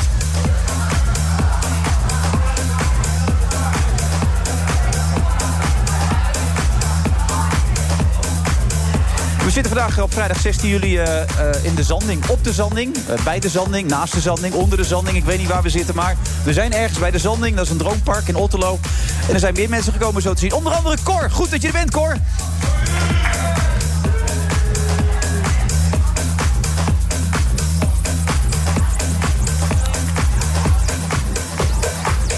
Ondertussen de situatie in Limburg die is nog steeds niet erg eh, optimaal. Eh, de hoogleraar, eh, ik moet even zijn naam erbij pakken, anders ben ik niet helemaal. Waterbouwkunde Bas Jongman zegt dat, dat hij erg vreest dat er nog meer dijken eventueel zouden kunnen doorbreken. Een dijk kan verzadigd raken, zegt hij. En daarnaast kan daardoor ook water onder de dijk doorgaan. Er vinden nog steeds evacuaties plaats. En in de Maas, bij Roermond, om drie uur is een hoogte bereikt van 20,7 boven NAP. Dat is echt, echt heel heftig als je dat allemaal leest. En er is zojuist een gat gedicht in het Juliana-kanaal. En er is nog steeds vrees dat er meerdere gaten daar in het kanaal zouden kunnen ontstaan. Althans in de dijk daarvan. Eh, Helge van Leur, goedemiddag. Hi, goedemiddag. Ja, je zit even mee te luisteren met mijn opsomming natuurlijk, eh, Helga. Dat zijn geen positieve berichten. Hoe, hoe, hoe luister jij hierna? Nou, ik zal je eerlijk zeggen, ik heb al dagenlang een knoop in mijn maag. Het is echt niet leuk. Ik, je snapt dat ik met weerextremen denk, ach, er gebeurt wat en ik wil het begrijpen en ik wil het duiden. Maar ik was eigenlijk, en ik ben eigenlijk nog gewoon een beetje lam geslagen. Het, het houdt me niet op. Nee, want ik, ik las gisteren opeens iemand die zei... ja, daar moeten we aan gaan wennen in de zomer. Dat is heel normaal dat we dit soort dingen gaan meemaken. Maar is dit normaal? Ja, nou ja, dat is natuurlijk een heel interessant verhaal. Is dit normaal? Ja, weet je, in de zomer staat er bekend om dat je vaker zwaardere buien kunt hebben. Nou is dit in principe geen buiencomplex, maar een front wat uitgeregend is. En je weet als de temperaturen opwarmen dat de lucht ook meer waterdamp kan bevatten. En dat betekent dat het ook meer kan gaan regenen. En dat is al aangetoond. En ja, in de zomer is het nu al 2 graden warmer dan 100 jaar geleden. Dus de kans dat dit vaker gaat voorkomen, ja, dat is inderdaad een veranderend klimaat. Ja, ik probeer het te, te snappen allemaal. Ik heb allemaal van die artikelen zitten lezen vanochtend ook. Het- front blijft dan ook hangen op een gegeven moment... met tegenwind enzovoort. Hoe, hoe werkt dat precies allemaal dan? Ja, het- je moet je voorstellen, het is een eh, lage drukgebied wat dan rond aan het tollen is, boven Zuid-Duitsland. En eromheen heb je van die vangarmen, die dan in een slinger terugkomen in dat lage drukgebied. Maar zo'n vangarm kan heel lang boven één gebied blijven liggen, wat dus in dit geval gebeurd is. Dus je krijgt wel telkens nieuwe regen, maar dat zijn dan de broertjes en de zusjes die dan aan de andere kant van die vangarm zitten. Nou, als dat gewoon 48 uur blijft uitregenen boven je gebied, dan heb je gewoon enorm veel wateroverlast. En het grote probleem is dat natuurlijk juist waar het nu gevallen is, is vrij heuvelachtig is. Dus alles wat op de bergen valt, komt ook nog eens bij wat in de dalen gevallen is. Ja, en dan krijg je dit soort dramatische taferelen. Ja, maar vroeger zei het waait wel over, maar dit waait dus niet over. Daar komt het eigenlijk op neer.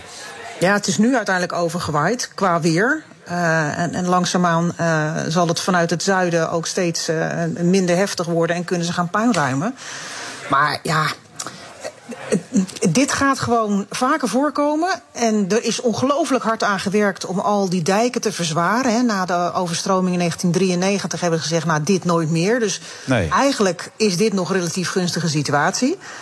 Maar ja, het, het is wel echt iets waar we misschien mee moeten leren leven. Eh, en tegelijkertijd, ja, gelukkig hebben we heel veel tijdige waarschuwingen. We zagen dit maandag al aankomen dat het echt wel een probleem kon worden.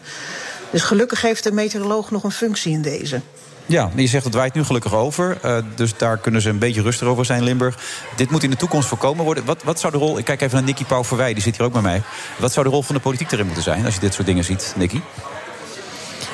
Nou ja, goed, als ik hoor dat eh, die dijken verzadigd eh, kunnen raken... dan is dat denk ik het eerste waar we naar moeten kijken, toch? Dan Ja. moeten we die dijken aan gaan sterken.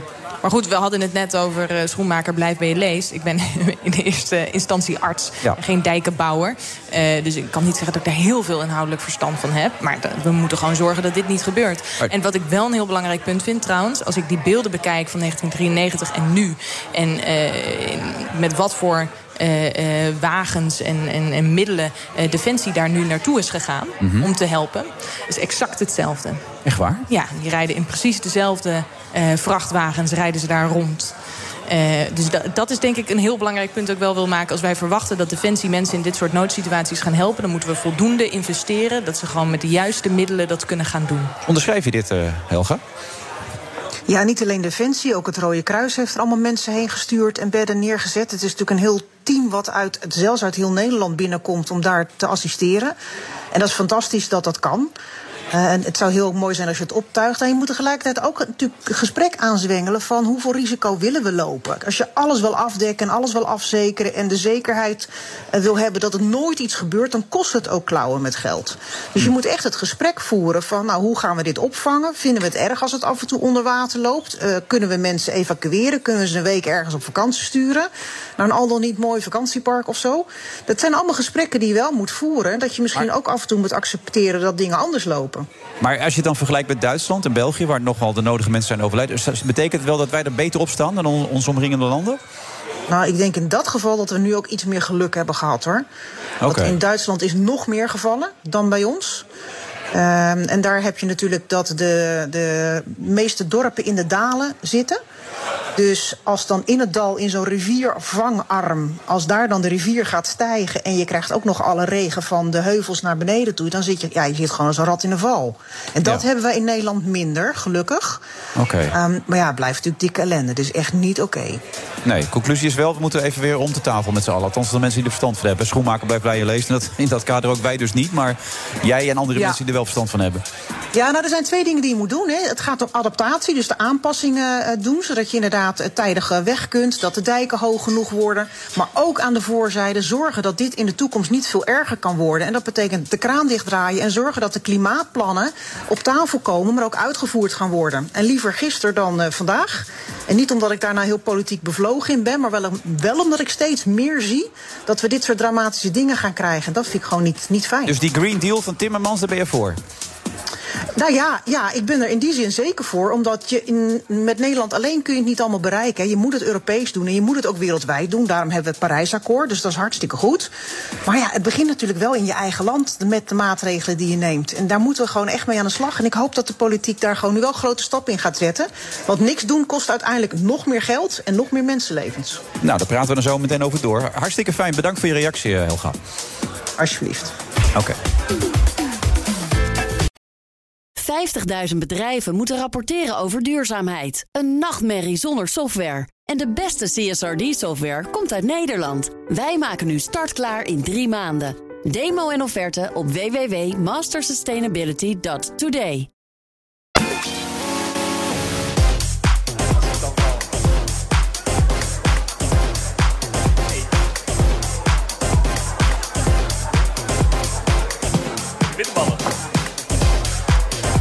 Hete bitterballen hier hoor, zegt hij op Droomparken. Jongen, jongen. En Nicky heeft er ook nog eentje in de mond, die kan ook niks meer zeggen. Gelukkig is Thomas van Groningen inmiddels aangeschoven. Thomas, goed dat je er bent. Ja. En wie heb je meegebracht? Eh Mohammed Grahim. ja.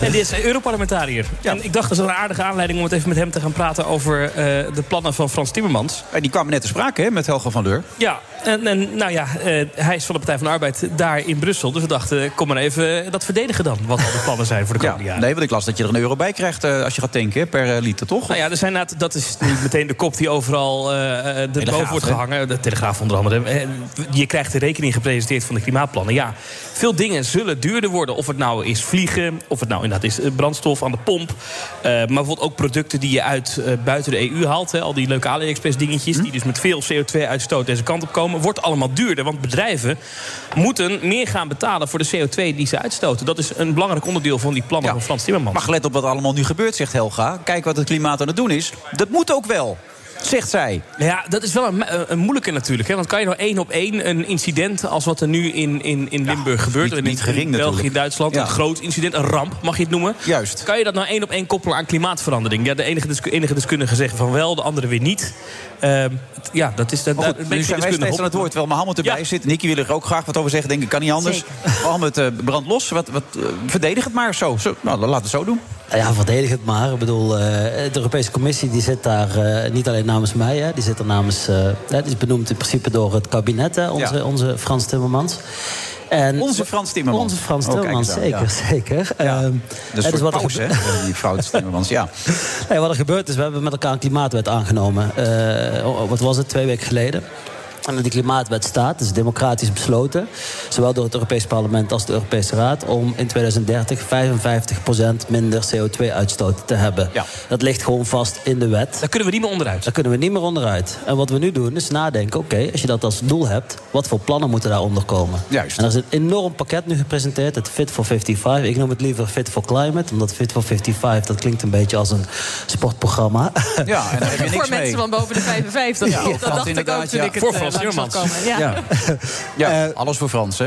Ja. En, en wat, wat daar gepresenteerd is, is zeg maar dat je op, op heel veel terreinen tegelijkertijd gewoon gaat nadenken. Wie moet al, waar, waar, waar ligt het en wie moet dan bijdragen? En eh, wat we daar doen is echt vanaf emissiehandel op de industrieniveau tot en met eh, voorwaarden of- of, nadenken waar moeten eh, eh, gebouwen aan voldoen, nieuwe CO2-standaarden voor auto's, eh, CO2-belasting aan de grens. Een hele belangrijke, want als jij de industrie in Europa en Nederland wil gaan belasten, dan moet dat op een eerlijk speelveld, een gelijk speelveld. Dus als je dan produceert in het buitenland, ja, dan moet je gewoon een CO2-heffing betalen aan de grens. Omdat wij ook willen dat het buitenland groener gaat produceren en de technologie bestaat. Ik bedoel, eh, het geeft ook heel veel kansen. Ik hou er eigenlijk niet van om klimaatverandering te bekijken vanuit, vanuit een eh, urgentie van we moeten het doen, anders krijgen we een catastrofe. Dan liggen gewoon heel veel kansen ook voor de Nederlandse Ja, industrie. we hebben natuurlijk in Nederland ook al te maken met die Urgenda-rechtszaak. hè, Waar eh, nog veel over te doen is. Eh, vorige week had ik daar ook weer de dame die er alles voor regelt aan, aan de tafel zitten. En toen zei ze ook, wat bij de VVD wil zeggen... had ze nou even gewacht met de nieuwe aanspannen enzovoort.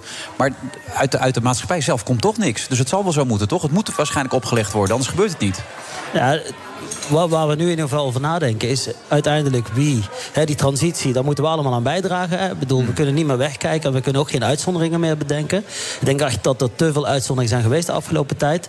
En uiteindelijk gaat het niet alleen om klimaatverandering. Ook al geloof je niet in klimaatverandering, uiteindelijk gaat het ook erom om ervoor te zorgen dat we in een schone eh, omgeving wonen. Kijk naar wat er gebeurt in IJmuiden. Er zijn postcodegebieden waar meer dan 51% van de mensen, eh, 51% meer kanker, eh, longkanker is ja, geconstateerd. de GGD-directeur niet door vegetatoren stielen, voor de duidelijkheid. we, kunnen wegkijken, we kunnen wegkijken, maar ik denk wel dat het te maken heeft met die smerige uitstoot... die gewoon over onze huizen, onze wijken wordt, uh, wordt, uh, wordt uitgeblazen. Zou ik toch, dan voel ik me nu als arts toch een beetje getriggerd. Yes. Uh, die hoge kans op kanker wordt natuurlijk niet door de verhoogde CO2-uitstoot. Nee, dat komt Dus niet. dat, dat vind ik altijd een beetje lastig, Mhm. zeg maar. Als we het hebben over schone lucht en, en meer CO2... die twee worden vaak door elkaar heen gebruikt. ja, dat is niet hetzelfde natuurlijk. Ik, ik ben heel erg voor schone lucht, schoon water, schoon Mhm. Nederland. Top. mooie natuur ook geweldig. Maar de Dat is wat uitstoot van anders dan de Steel? CO2-reductie. Nee, maar Dus kijk, die, twee dingen- moeten we niet door elkaar Nou, gebruiken. dan zal ik even nu mijn wetenschappelijke pet opzetten. Want ik ben hiervoor als ik wetenschapper meteen Oh jee, op dan- gebied nu gaan ze van energietransitie, hè, wordt het heel spannend. Hè? nee, kijk, wat, wat, wat- tuurlijk. Maar op het moment dat jij eh, eh, kolen verbrandt... op het moment dat je olie of gas eh, stookt... eh, de uitstoot die daarbij hoort, hè, niet alleen de CO2... er komen veel meer uitstootgassen bij. Hè, daar is gewoon wel een link mee te vinden. En eh, waar het er uiteindelijk om gaat... we hebben de technologie. Kijk in Zweden, er is staat een staatsbedrijf... deels staatsbedrijf die gewoon via waterstof stolen, eh, eh, eh, sorry, staal produceert. Nul uitstoot. Ik bedoel, dat is de manier hoe wij ervoor zorgen dat Tata Steel niet alleen morgen nog bestaat, maar ook over 20 jaar. En die werkgelegenheid is wel belangrijk. En ik denk ook voor Nederland. Kijk, als wij ervoor zorgen dat wij de waterstofeconomie van Europa worden. Als wij ervoor zorgen dat de waterstof in het buitenland wordt gemaakt, deels in Nederland, maar via de gasrotonde Nederland over Europa wordt verspreid. Ja, dan zie ik gewoon heel veel werkgelegenheid. Ik bedoel, we hebben het over 75.000 banen die gecreëerd kunnen worden rondom die waterstofeconomie. En ik zeg, joh, Nederland, wacht nou niet. Het kabinet, kom met investeringen. Want Duitsland, Frankrijk, zelfs België, die lopen nu vooruit. Eh, Maar, maar Helmut, eh, belangen? Belangen, overal belangen. Zeker. Iedereen heeft belangen. Ja. En die mensen met bepaalde belangen zitten hier helemaal niet op te wachten natuurlijk. Die denken, ja, maar wacht eens even, dit gaat ten koste van onze belangen. Nou ja, ik denk wel dat er een kentering is gekomen. Ik heb nog twee weken geleden, nee, een week geleden, sorry, een brief ondertekend met 21 CEO's. Daar zat de CEO bij van Shell tot en met Vattenfall, Volvo. En een hele batterij belangrijke bedrijven die ook inzien en die tegen ons als politici zeggen: kom nou met de juiste doelen, kom nou met de regelgeving en, en de instrumenten om ons te helpen. Nou ja, die- en wij zijn bereid om mee te doen. Die doelen, kijk, want dat is nu het hele punt. Die doelen die zijn er, hè, die 55% in 2030, dat moeten we gaan doen. Alleen nu komt dus Frans Timmermans met dat plan. Ja. Eh, daar staan allerlei voorstellen in om dat te doen. Alleen de vraag is nu, nu krijg je discussie... is dat nou de enige en de enige juiste manier om die 55% te halen? Of zijn er ook andere manieren? En die discussie die zal de komende jaren eh, in de politiek gevoerd worden. En die begint vandaag al meteen met een Partij van Arbeid-lid... Ronald Plasterk in de Telegraaf Zeker. vanmorgen in zijn column. Die zegt, ja jongens, ik mis kernenergie in dit verhaal. Eens. Eh, en, Steun. En, en zo wordt er dus eh, die discussie... eh, We hebben nu eigenlijk niet veel meer dan een doel en een voorzet. Eh, Alleen nu gaan we heel lang discussiëren eh, in Europa. eh, overal wat nou de manier wordt om af te maken. Ja, en per land verschilt dat natuurlijk. Landen als Polen enzovoort, die denken ook bij zichzelf. Ik las gisteren dat er gewoon een uitspraak van het Hof van Justitie eh, wordt gen- genegeerd door de hoogste rechter in Polen. Dat er al een soort eh, exit van Polen aan zit te Ja, komen. maar dat gaat om wel een ander onderwerp. dat Het snap gaat ik wel, maar het geeft wel aan dat, dat, dat die eensgezindheid absoluut niet aanwezig is. En er is heel veel angst, bij, zelfs bij eh, klimaat-NGO's... die grote organisaties die zeggen... ga nou niet te ver in je Europese klimaatbeleid en je regeltjes... want dat kan eh, ja, eh, eurosceptici eh, voeden maar overal. daar ben ik het mee eens. Ik bedoel, we moeten er wel voor zorgen dat er gewoon steun is van onderop. Hè. Ik bedoel, het kan niet zo zijn dat wij allerlei maatregelen bedenken... die jij en ik, hè, de gewone mensen, allemaal moeten gaan betalen. Maar laten we even eerlijk zijn. Als we gaan kijken naar de huidige maatregelen... als we gaan kijken naar de subsidies die nu worden betaald aan het bedrijfsleven... wie heeft die dan betaald? Dat zijn gewone mensen, de bakker om de hoek. We praten over... de normale Nederlander betaalt 200 euro per ton CO2. Het gemiddelde groot bedrijf zit onder de 40 euro. Ik bedoel, dat is al niet eerlijk verdeeld. En wat wij nu willen, is dat die rekening gewoon eerlijker wordt verdeeld. Iedereen moet bijdragen. Kijk, die euro aan de top, aan, aan de pomp, erbij. Ja, met alle respect, ik heb die berekening gedaan. Dan moet de huidige emissiehandelprijs moet tien keer zo hoog worden. Dat zie ik echt niet gebeuren. Oké, dat is meer Eh, opportunisme en Dat is echt gewoon angstpolitiek waar ik echt niet van hou. Ik bedoel, rij je zelf? Sorry? Wat voor auto heb je? Ik, ik, eh, mijn vrouw heeft een auto. Nee, ik, ik rij een eh, Renault Qashqai. Ik ben wel in een Tesla, met een Tesla gebracht. Heel netjes. Oké, dat, dat geeft dan weer een beetje gewetensrust. Maar ik bedoel, dit is redelijk links natuurlijk. Jij bent wat rechts eh, georiënteerd. Wat, wat, wat vind jij van deze ontwikkeling en deze opvatting? Ja, ik vind het heel lastig. Kijk, ik hoor net eh, opmerkingen ook over... we willen ook dat het buitenland eh, groener wordt. Ja, daar kom je meteen bij het probleem, denk ik. Wij kunnen als Europa gigantisch ons best gaan doen. Maar als ondertussen China met een tegenovergestelde Ja, beweging hoeveel, bezig hoeveel kolencentrales kwamen erbij in China? Ik ken de exacte cijfers niet. maar ook- 600 toch? geloof Ja, ik? honderden. 600 Nee, maar laten we even China nemen. hè. China, 100 jaar later zijn ze met de industriële revolutie begonnen. Ze hebben aangegeven, we willen 2060 klimaatneutraal zijn. Je ziet echt bewegingen internationaal, ook met Amerika. Je ziet steeds meer landen die zeggen, jongens, wij willen hetzelfde als Europa. Dat, hè, die- dat gevoel, dat, dat is echt hier gestart. En ik ben ervan overtuigd, met zo'n, dat noemen wij de Carbon Border Adjustment Mechanism, zo'n CO2-belasting aan de grens. Daarmee kun je echt afdwingen dat andere landen, als ze iets willen verkopen in het prachtige Europa, meer dan 450 miljoen consumenten, ja, dan, dan horen daar voorwaarden bij. En, en waarom niet? Ja, maar je hebt het dan over dat hè, de burger hoeft minder te betalen... en de bedrijven moeten meer gaan betalen. Maar wat je dan, ben je dan niet bang dat uiteindelijk die bedrijven... gewoon de rekening weer bij de burgers neerleggen? Die willen toch ook winst maken? Kijk, ik, ik zal even een, een klein anekdote. Hè. Ik, mijn ouders hebben zeven kinderen. hè. Stel je voor, wij zouden de emissie... Ben je één van, hè, voor de duidelijkheid? Ja, ja. Nee, ja. Oké. Zeker. Stel je voor, we zouden de emissiehandel, zoals we dat nu hebben bedacht... Hè, met allerlei vrije rechten, zouden we toepassen op mijn ouders. Mijn ouders hadden dus zeven kinderen. Die hebben dus een hele grote afvalcontainer gekregen. Inmiddels zijn we allemaal volwassen aan het huis. Maar mijn vader heeft nog steeds diezelfde rechten, diezelfde grote container. En wat doet hij in plaats van die container inleveren, die vrije rechten inleveren... zodat we allemaal kunnen innoveren? Nee, zegt mijn vader tegen de buurman die een heel klein containertje heeft... als jij je afvalzak bij mij kwijt wil, prima, kost een euro. Er wordt enorm veel geld verdiend met die vrije rechten. Laten we daar eerlijk over zijn. Die kosten worden niet zomaar doorgerekend aan de, aan de consument. Er zijn allerlei studies over. Wat er nu gebeurt is dat wij oude belangen, heel goed Wilfred, die oude belangen... die, die zorgen ervoor dat eigenlijk innovaties, nieuwe bedrijven... bijna niet aan de beurt komen. Enorm worden belemmerd door vrije rechten aan de ene kant... en aan de andere kant doordat zij wel gaan voor een duurder, beter product. Mogen, kinderen, Ja. mogen mensen straks nog wel zeven kinderen krijgen? Want dat is ook slecht voor het klimaat. Je, je kan dus kennelijk als je als prins kinderen, ervoor dus, eh, kiest om maar twee ja. kinderen te krijgen... daar een klimaatprijs voor krijgen, had ik zo gelezen. Echt waar? Ja. Ja, dat is echt een Prins ding. Harry en Meghan Markle krijgen maar twee kinderen. Zo'n bijdrage aan het klimaat krijgt ze een prijs voor. Ik verzin het niet. Zeven keer heel slecht voor het milieu. Maar dat doen wij toch ook goed? Jij hebt twee kinderen, ik heb twee kinderen. Toch? Dat is voldoende dan, toch? Of niet? Oh, ik wil wel meer kinderen. Ik wil twee kinderen. Ik heb wil er geen. wel eigenlijk meer. Even tegen mijn vrouw, is het de camera? Ik ben een groenstier, ik heb er geen. Nee. Ja, Maar kijk, maar dan compenseer jij. Dan mogen wij er meer. Dat, dat, dat werkt zo Hoeveel dan. kinderen heb jij dan, man? Twee, twee kinderen. Maar je wilde meer? Ja, ik hou van kinderen. Ja, dus Ja. fantastisch. Nou, daar zijn we het dan in ieder geval over eens. Dus ook kunnen links en Ja, rechts maar ik elkaar denk, ook vinden. echt, ik denk ook echt dat wij, weet je, eh, we moeten collectieve problemen niet gaan individualiseren. Ik zeg wel eens als je vegan wordt of als je elektrisch rijdt, het zijn allemaal druppels op een gloeiende plaat. Dat is pas effectief als we die vlam onder die plaat uitzetten. En die vlam, dat kan met, door de industrie te vergroenen. Dat kan door elektrisch rijden goedkoper te maken. En dan worden heel veel mensen ineens groen, zonder dat ze daar bewust mee bezig zijn. Nou, Hou dit vast, jongens. Ik hoor de muziek, we gaan zo weer verder. Oké. Oké. 50.000 bedrijven moeten rapporteren over duurzaamheid. Een nachtmerrie zonder software. En de beste CSRD-software komt uit Nederland. Wij maken nu startklaar in drie maanden. Demo en offerte op www.mastersustainability.today. De Friday Move wordt mede mogelijk gemaakt door TUI en Droomparken. Droomparken, je perfecte vakantie of een eigen tweede huis. BNR Nieuwsradio. The Friday Move. Ongekend hoog water. Klaar voor de zomer. Klaar voor een zomer vol festivals, dans. Er is een inschattingsfout gemaakt. Daar balen we van. Excuus daarvoor. Wilfred Genee. De Nederlandse corona- coronabesmetting houden Brussel ook bezig. Net als het triest overlijden van Peter R. de Vries.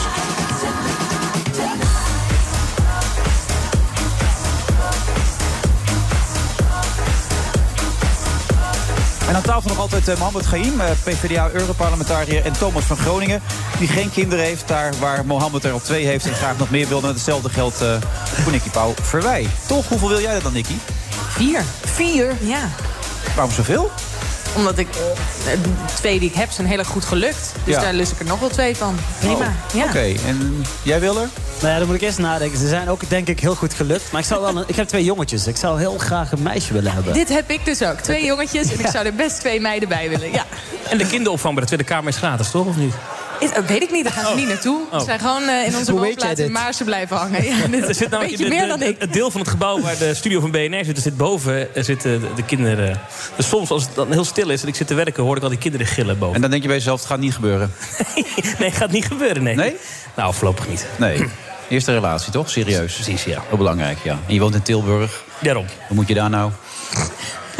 Nou, daar hebben ze nu, er is nu de kermis begonnen. En dat is best opmerkelijk, want eh, de, de, coronamaatregelen... allerlei grote evenementen zijn afgelast. Maar in Tilburg gaat de kermis gewoon door. En het is echt de grootste van de Benelux. Ik, ik, ik woonde toevallig op dat terrein ook. Ik zag net even de opbouw. Maar het is echt een gigantisch eh groot evenement... wat gewoon doorgaat. En de gemeente zegt, ja, het kan veilig op anderhalve meter. Maar met alle cijfers die we nu hebben op dit moment... Ja, meer dan vandaag- 10.000 besmettingen? Meer dan 11.000 vandaag zelfs. Zo, dat is toch niet te geloven allemaal? Ja, hoe serieus moeten we dat nemen? Want jij hebt al gelept twitterd, zag ik van de week... of op Instagram gezegd, geen nieuwe lockdown. Nee. Jeugd moet eh, vrijheid blijven behouden. De, de, de bedrijven moeten kunnen blijven functioneren. Ja. Maar het is toch wel serieus wat er nu gebeurt? Nou, dat, dat is dus de vraag. Kijk, eh, ja. Oh, wat we eerst zagen, Ja. ja. wat we eerst zagen is dat als de besmettingen een piek maakten, dan zag je met een vertraging van één of twee weken, zag je diezelfde piek aan opnames en daarna diezelfde piek op de IC. Maar goed, dat was in een hele andere periode, eh, waarin er niet gevaccineerd werd, waarin veel minder mensen de ziekte überhaupt door hadden gemaakt. Ja. Ja, het, het he- staat helemaal niet vast dat het nu op dezelfde manier gaat gebeuren. En in Engeland zien we dat tot nu toe bijvoorbeeld niet. Daar blijven de eh, opnames heel erg achter bij de besmettingen. toch gestegen hoor, het aantal opnames in het is wel gestegen, eh, maar als je het vergelijkt met... er liggen nu geloof ik 2500 mensen in het ziekenhuis daar. Als je dat vergelijkt met de 40.000 die ze rond de kerst hadden... dan heb je het over een hele andere situatie. Het is niet te vergelijken. Er wordt er gesproken over een vierde golf. Nou, dat is dan wel een klein golfje als je het met de derde golf eh, vergelijkt... die dan een tsunami was. Dus... Jij zegt moeten we daar paniek. dezelfde Geen manier... paniek, zeg nee, jij. Ik, nee, de paniek verbaast mij eerlijk gezegd een beetje. En tuurlijk moeten we het in de gaten houden. Maar als we het hebben. We over... Ja, ja, maar wat zegt dat? Ja, dat vraag ik aan jou. Jij bent hier eh, de deskundige. Wat zegt dat? En dat is vervelend als mensen niet meer op vakantie kunnen naar het buitenland. Dat is een probleem en dat is heel lastig. Maar uiteindelijk is het een label dat we verzonnen hebben met z'n allen dat niet zegt. Het is niet zo dat als wij van oranje naar rood gaan... dat er dan ineens 100 mensen extra op de IC komen te liggen. Hmm. Dat is niet hoe het werkt. Ja, daar moeten we even op wachten. Kijk, wat, wat mij wel altijd stoort, hè, en eh, zeker nu ik vanuit Brussel af en toe naar de politiek kijk hier in, in Nederland, dat, dat die jolige, lekker naïeve onthouding, chansen met Jansen of dansen met Jansen, Dansen dat belachelijke rijmpje van onze minister van Justitie. Het is allemaal niet zo heel serieus. En wat zie je? Eh, We zeggen tegen mensen, neem nu een vaccin van Jansen en, en ga vanavond naar Ja, de kroeg. Jongens, we weten dat je pas na ontspan twee een weken beetje. werkt. Volg een beetje hoe ze dat in Duitsland doen. Een beetje discipline, een beetje luisteren naar elkaar... een beetje respect voor macht. Een beetje op een fatsoenlijke manier op stap gaan. Eh, doe een drankje met je vrienden. Maar nou, ja, bedoel, hoe kun je nou op anderhalve meter met elkaar eh, gaan, gaan schuifelen? Bedoel, dan, misschien als je allebei je handen uitsteekt. Maar, maar die houding zorgt er wel voor dat we echt in Europa een beetje verschut staan. Ik bedoel, meer dan 10.000 gevallen per dag. Natuurlijk, we testen meer. Natuurlijk zijn het niet de risicopatiënten, gelukkig. Maar laten we ons hart wel... Ik bedoel, ik hou mijn hart vast. Ik hoop niet dat dit straks, eh, zeker de Delta-variant... de mensen die al, die al gevaccineerd zijn, besmet en in de IC komen. Want wat doet dat met de vaccinatiebereidheid? Dus iets minder jolig, iets minder gezelligheid uitstralen vanuit de politiek. Maar gewoon zakelijk zijn en, en, en de maatregelen op een goede manier afwegen. En ik snap dat niet. Hoe kan dat dat we in Nederland zo slecht doen in vergelijking met... Ik bedoel, ik woon in Brabant. Hè. De grens van Duitsland is 30 kilometer. Daar hebben ze acht gevallen per 100.000 inwoners. En bij ons zit je op, wat, 300, 400? Het is gewoon niet, niet, niet, niet uit te leggen. Ik denk dat dat eh, veel te maken heeft met dat wij veel te weinig vooruitkijken. Ik, ik heb eh, twee weken geleden, was dat geloof ik, een motie ingediend over het ontwikkelen van scenario's. Dat er nu duidelijke scenario's ontwikkeld moeten worden door het ministerie van VWS voor het najaar. Zodat als er dan weer een piek aankomt, dat we dan niet opnieuw hebben we niet zien Zeker. aankomen roepen met z'n allen, maar dat we voorbereid zijn. Het best case scenario, prima, maar ook een worst case scenario en het most likely scenario. En die alle drie uitwerken, wat doen we dan? Helemaal Stappenplan, hop. Dan krijg ik te horen van de minister, nee, is niet nodig. Wij werken al met scenario's, we zijn op alle dingen voorbereid. En een week later sta ik in een debat waarbij die zegt... nou, dit hebben we echt niet Nee, aanzien komen. sorry. Zoveel besmettingen. Ik denk, ja, kennelijk gaat er dan iets niet helemaal goed... met de Helemaal voorspellingen waar, die je maakt en waar je mee werkt. En dat is zorgelijk. Ik heb in Europa keihard gewerkt om ervoor te zorgen dat wij vanuit Europa een soort van zeg maar, een stresstest ontwikkelen rondom dit soort gezondheidscrisis. Dat moet nou uitgewerkt worden. Ik heb dat proberen te pushen af en toe eh, binnen, binnen Nederland. Nederland. Maar iedereen. Ik bedoel, behandel deze crisis als we de, de, de, de, de, de, de, ba- de bankencrisis hebben behandeld. Hè? Wat voor scenario's kan het systeem aan? En wat kunnen wij dan, wat moeten wij dan doen? Ook in de regio, in het kader van delen van, van personeel, bedden, medicijnen. Eh, Die scenario's worden gewoon niet ontwikkeld. En ja, dan blijf je inderdaad. Maar jongens, de help even mee. Hier zitten twee mensen die allebei dit als vak uitoefenen, hè? dus politiek. En Ja. die allebei hele logische dingen zeggen. Waarom gebeurt het niet dan? Nou ja, Hoe kan dat? Omdat het weinig opgepakt wordt, een- denk ik. Net samen met Thomas, wij zitten een beetje uit onze nek te lullen. Maar jullie zijn echt wel verantwoordelijk met z'n allen. Hoe kan dat? Bedankt. Nou ja, heel goed, ik spreek namens mezelf. Ik zit uit mijn nek te lullen. Maar eh, dat, hoe kan dat dan? Het klinkt zo logisch wat jullie allebei zeggen. Waarom gebeurt het niet dan? Dat is een hele goede vraag. Daar sta ik soms ook een beetje van te kijken. Ja, ik ben dan nieuwkomer. Ik zit pas drie maanden in de politiek. Ja. Eh, dus ik doe heel erg mijn best om, om aan dit soort dingen wat te veranderen. Eh, maar ik vind het heel zorgelijk dat je kan moties indienen totdat je een ons weegt. Maar het voelt soms toch wel een beetje als vechten tegen de bierkaart. Dat bedoel ik. Zo begonnen we dit gesprek, helemaal aan het begin van deze uitzending. Waarom je er überhaupt aan bent begonnen. Dan krijgen we minister-president en ook Hugo de Jonge die dan sorry zeggen. Wat is die sorry waard dan? Wat kunnen we daarmee? Ja, daar hebben we niets aan. En ik heb ook eigenlijk veel liever dat ze geen sorry zeggen.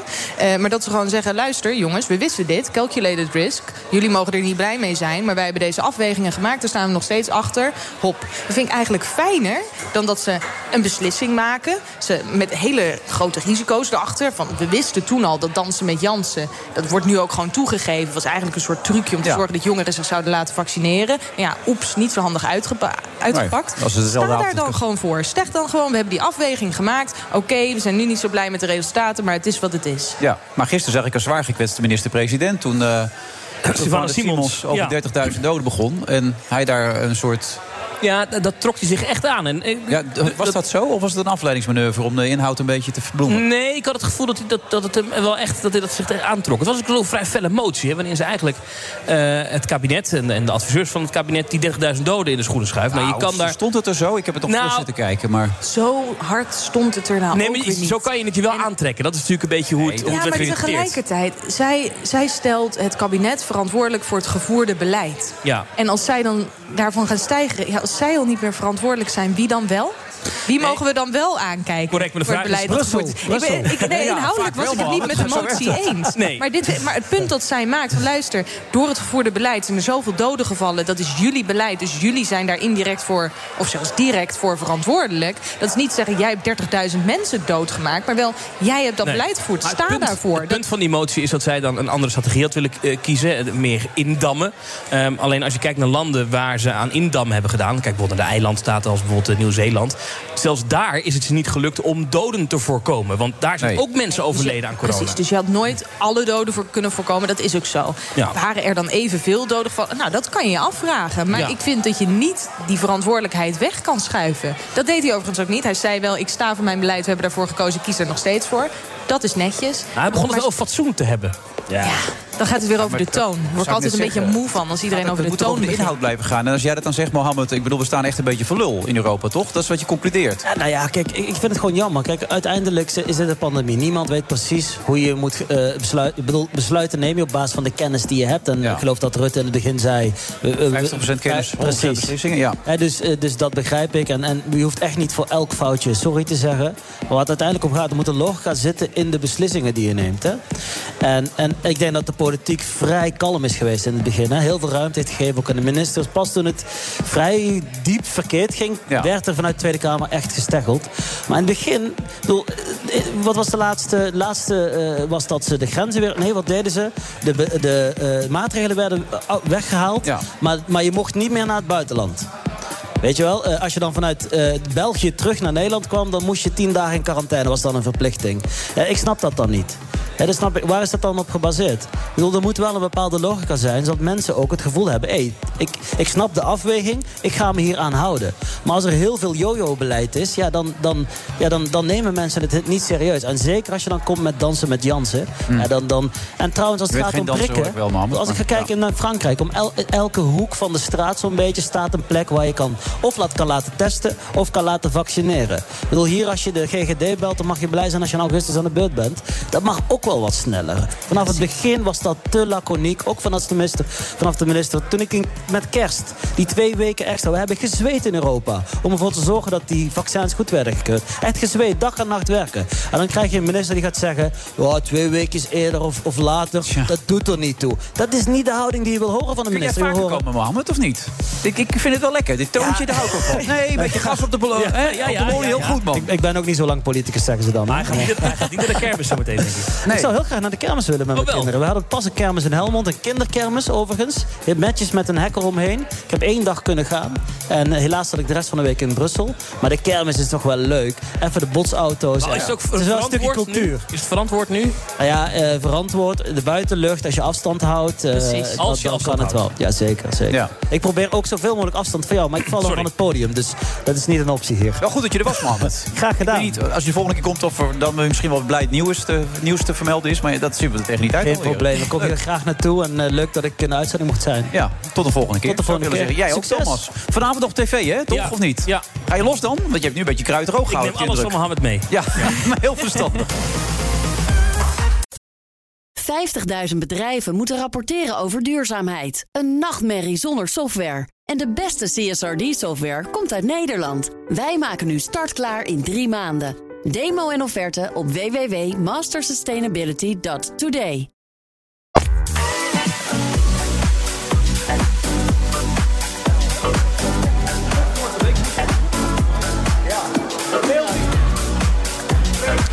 Move, vrijdag 16 juli. We zitten op, eh, op onder, heb ik al gezegd, of bij, eh, weet ik allemaal niet. eh, de Zanding, Droompark. Ja, zet hem maar op, Michael. Dan hoor je mij. Dat is wel makkelijk. Ehm, we praten nu over en de Tour en over de Olympische Spelen die eraan zitten te komen. En dat doen we met Leontien van Morsel en Michael Bogert. Nou, even het allerlaatste verslag, Michael. Wat is er vandaag gebeurd? Neem ons mee. Ja, het was een, een hele snelle, snelle rit. Er is ja, dik, dik 48 gemiddeld gereden over 207 kilometer. Dus dan, dan ben je aan de beurt als renner. Ja. Dat, dat is lastig. En eh, zeker de laatste echte, echte rit. Want Parijs rekenen we niet mee. Dus eh, de mannen zijn er nog vol ingevlogen. eh, wat resulteerde in een eh, grote kopgroep van 20 man. Die eh, later een beetje uit elkaar eh, viel. En eh Mohoric van Bahrein eh, Victorious, die, eh, die won de rit eh, solo. Eh, het is de tweede rit deze Tour. En eh, we hadden als Nederland eh, Mike Teunissen mee. Oké. Maar die, eh, ja, die eh, kon helaas niet winnen. Nee. En dit was het eigenlijk wel, hè? Morgen nog een tijdrit, toch? Of niet? Morgen een vlakke tijdrit eh, door de wijnstreek Saint-Emilion. En dan is het eh, Parijs. En eh, niet een hele lange tijdrit, 30 kilometer vlak. Dus nee, ik geloof niet dat daar nog hele spectaculaire... Vingegaard blijft hij gewoon tweede staan dan, denk je morgen? Dat denk ik wel, ja. Dat is normaal gezien een betere tijdrijder dan Carapaz. Ja. Misschien dat Kelderman met een hele goede dag... dat hij nog kan schuiven naar, eh, naar plek 4. Dat zou leuk zijn, een plekje schuiven. En dan, eh, ja, dan moet hij, eh, Ben O'Connor moet hij, eh, kloppen. Hmm. Ja, die laatste keer best wel een oké tijdrit. Dus ja, het zal, het zal er een beetje om spannen. Je vinger is nog steeds niet genezen. Hè? Ja, even dus intimie hoor. Maar Michael zit elke avond bij ons op tv en Nicky. En hij is gebeten door een hondje. Een heel klein hondje. Ja, een heel klein hondje. Heel Die- klein nou, ik, moet, ik moet tot zondag moet ik, eh, moet ik het iedere dag schoonmaken en eh, netjes behandelen. Het ziet er niet schoon uit. eh, Nee, maar dat Michael. komt omdat Het ik vandaag in de tuin heb gewerkt. En ik, eh, ik had mijn verbandspullen hier nog liggen. Dus Oh ik ja, eh, het ga ziet dadelijk er- verschonen. het Ik zit, vanavond op tv met een heel schoon vingertje. Kans op infectie. Heel tien goed dat je er bent. Ehm, even, eh, hoeveel medailles kan ik even noteren voor de Olympische Spelen? Dan heb ik dat alvast. Dan hebben we dat ook weer gehad. Oh, ik denk dat weet jij uit je hoofd. Nou, daar ging ik vanuit dat jij dat wist. eh, oh, eh, voor, om, omtrent wielrennen bedoel je? Wielrennen, ja. Ja. Nou ja, weet je, dit vind ik altijd zo net of dat je ze op kunt halen bij, bij de Albert Heijn. bij de dames Weet zeker je, toch. Bij de vrouwen gaan ze toch eh, tekeer. Allemaal. Toch? Ja, ja, weet je, op de baan maken we kans. Op de weg zeker. Ja. Een heel, ik denk, het sterkste team ever. Ehm, als ze gewoon goed samen gaan werken. Ik denk wel dat ze goed moeten communiceren tijdens de wegwedstrijd. Wie de beste benen heeft. Want Ja. ze kunnen alle drie, eh, zouden ze Olympisch kampioen kunnen worden. Maar eh, hoe werkt dat bij dames? Eh, ik weet, bij heren weet ik het ook niet altijd hoor. Maar bij heren op een gegeven moment heb ik het gevoel dat ze redelijk daaruit kunnen komen. Werkt het bij dames ook net zo makkelijk? Als ze alle drie het idee hebben dat ze kunnen winnen? Ja, ik denk dat eh, deze ploeg wel zo volwassen is. En, en ze weten, ze rijden daar niet alleen voor zichzelf, ze rijden ook voor het land. Ja. Dus eh, je, ik hoop Maar hoe werkt dat? Neem ons mee. Je, je rijdt dan en ga je met elkaar praten dan? Hoe werkt Ja, dat? uiteindelijk, eh, weet je, als je alle drie de mogelijkheid hebt om Olympisch kampioen te worden. Ik denk wel dat er van tevoren afgesproken wordt van we gaan goed communiceren. Ja. Want je hebt wel, hoe heet het, gewoon een goede dag nodig. Tijdens, en als je niet de dag hebt, ja, en je zegt van ja, ik heb wel een goede dag en uiteindelijk maak je het niet af. Dan ben je het ja, haasje. Dan, dan ben je wel het haasje, ja. Ja. Dan is dat niet eh, je. Nee. Het komt één keer in de vier jaar voorbij, die Olympische Spelen. Ja. Dan wil je best een beetje liegen, toch? Of Andersom niet? kan het ook gebeuren, toch? Dat je denkt van, nou, misschien ben ik wel niet de juiste om hier nu voor te gaan. Dat je dan achteraf denkt, maar ik, ik, ik had zelf gewoon kampioen kunnen worden. Dat, Nee, maar dat, eh, weet je, daarom moet je ook gewoon eerlijk zijn. Ik zou echt, ik zou dat niet op mijn geweten willen hebben. Dat jij zegt van nee, ik heb de benen en, en dan zit jij van voren en je maakt het niet af. Nou, ik zou echt, eh, je, ik, zou de, ik zou de rest van het team niet meer eh, onder ogen durven te komen. In jouw tijd was je de onbetwiste nummer één. Dat is nu net wel iets anders, toch? Ze zijn behoorlijk aan elkaar gewaagd, Ja, drie. heel erg aan elkaar gewaagd. Ja. Nou, nou, dat ben ik niet helemaal met je eens. Want in, eh, in, in Sydney, Mirjam Melgers was ook, die had ook gewoon de mogelijkheid om Olympisch kampioen te kunnen worden. Ja, ja. Dus is dat zo, Michael? Nou ja, ik denk dat Leontien destijds wel net even iets boven iedereen eh, uitstak. Maar inderdaad, Melgers was, eh, was ook wel een goeie. En ja, deze dames eh, die het nu Monique moeten... Knol was jouw, jouw tijd ook nog, toch? Dat was vriendin Ja, van jouw vriendin, dat toch? was echt mijn, Ja, ja, dat wij, drinken, wij drinken heel vaak koffie. Ja, jullie zijn maatjes, toch? Nee, echt Ja. joh. We gaan heel vaak gewoon nu een rondje samen fietsen. Dat is heel gezellig. Als ze voor je auto komt, rij je dan door of niet? Ah, nee, nee, Nee? nee. Zou- nee, dat zou ik echt, dat zou ik dan ook weer niet doen. Nee, we waren geen vriendinnen. Maar nee, dat zou ik niet doen. Nee, uiteindelijk ben je ook wat ouder en wat wijzer geworden. Ja. Oh, dit zeg je heel netjes allemaal. Ja. Maar even dat gevoel, want kun je dat voorstellen? Als je drie, alle drie goed zit, wat je dan, hoe het dan gaat, Michael?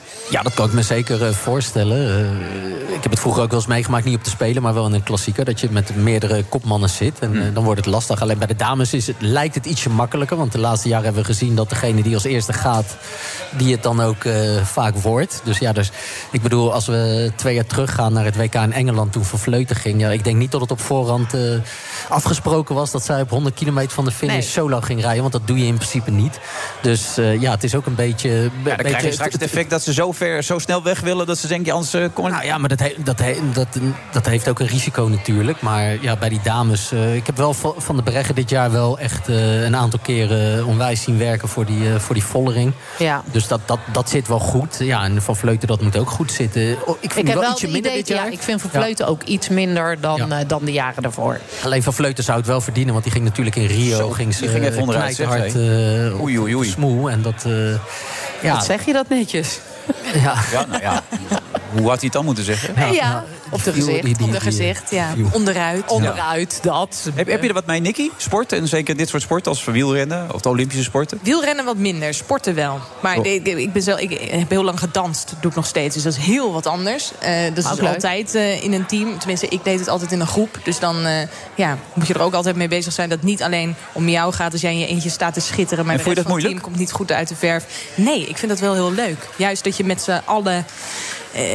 dat je samen meer neerzet dan dat je nou, alleen los van elkaar zou kunnen doen, zeg maar. Ik vind dat juist wel heel leuk. Ik ben meer van de, ja, van Wat gek is, ik. wielrennen is toch in zekere zin een individuele sport, zou je zeggen? Je, je, je doet het voor jezelf, toch? Of is dat niet zo? Nee, ben ik helemaal niet met je eens. Nee? alleen in een wegwedstrijd word je geen Olympisch kampioen. Heb je echt, heb je je team kei en keihard nodig. Dus eh, je, in een wegwedstrijd is het absoluut eh, je, gewoon eh, een teamsport. Oké, maar eh, hebben wij gefaald als Nederland zijn als we niet goud pakken daar, op dat onderdeel, op de weg? Ja, bij de vrouwen zeker. Ja. Dan hebben we zeker gefaald. Ja, dan hebben ze niet goed gecommuniceerd. Nee. Ja, ik kan me ook nog wel eens eh, koers. WK's van Marianne Vos herinneren dat ze echt de beste in koers was. Dat ze strijd maakte en dat ze toch eh, twee jaar achter elkaar eh, tweede werd in uh, Verrees. Volgens mij Mendricio. Terwijl ze wel de, de man, de vrouw van de wedstrijd was. Ja, maar dan heb je er één. Maar nu heb je eigenlijk drie. Ja, misschien wel. Nee, ik denk Vos op dit moment op dit parcours niet. Maar nu heb je er drie die, eh, die kampioen kunnen worden. Maar Vos toch ook, want het is, dit parcours is niet zo lastig als dat van de mannen, denk ik. eh, voor de Nou, maar ik dames. denk wel, het, eh, nog wel behoorlijk lastig hoor. Maar goed, ik noteer dan zeker één goud. Dus die hebben bijvoorbeeld de weg. De baan doet het ook niet slecht. En de heren, jongens, de heren. Eh, ja, de heren die... eh die Bronzen plak voor Dumoulin? Eh, op de tijdrit, dat, eh, dat heeft hij aangegeven dat hij, dat, eh, dat hij daar tevreden mee is. Dus eh, Met die brons. maar. Ja.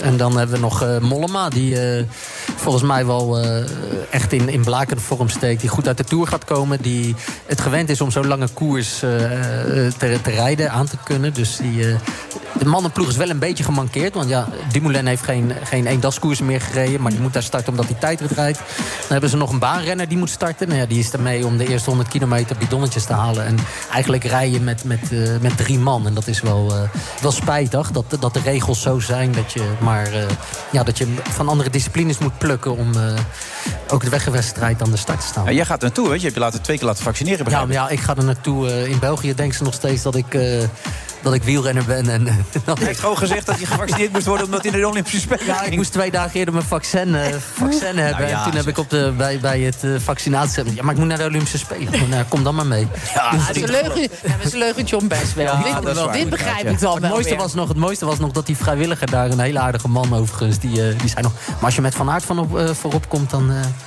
dan eh, laat je hem wel winnen, hè? Dat is natuurlijk de doel. Die laat je lopen, ja. Hij Volgens mij nam hij mij gewoon in de, in de maling. Dus, Ja, eh, maar heeft wel die vaccinatie gegeven. Daarom. Of je hebt de verkeerde gekregen. Ja, dat zou kan ook kunnen nog. natuurlijk allemaal. Gaan we vanavond zien op tafel. Ja, denk ik ook. Ga jij nog wat doen met de Spelen? Of ben je vooral hier betrokken een beetje? Of, of... Ik ben nu deze week hier eh, betrokken en ik zit één keer zit ik bij de NOS. En dan eh, de 27 gaan we lekker, als het kan, op vakantie. Ja, waar naartoe? Ja, naar Spanje, maar ja, dat wordt wel een ding, Alhoewel, ding denk ik. Nicky zegt ook, het valt allemaal wel mee, toch? Hè? We moeten niet te moeilijk doen. Ik denk dat het allemaal wel mee zal vallen. Hier. Plus, ik heb begrepen dat zowel Spanje als Griekenland...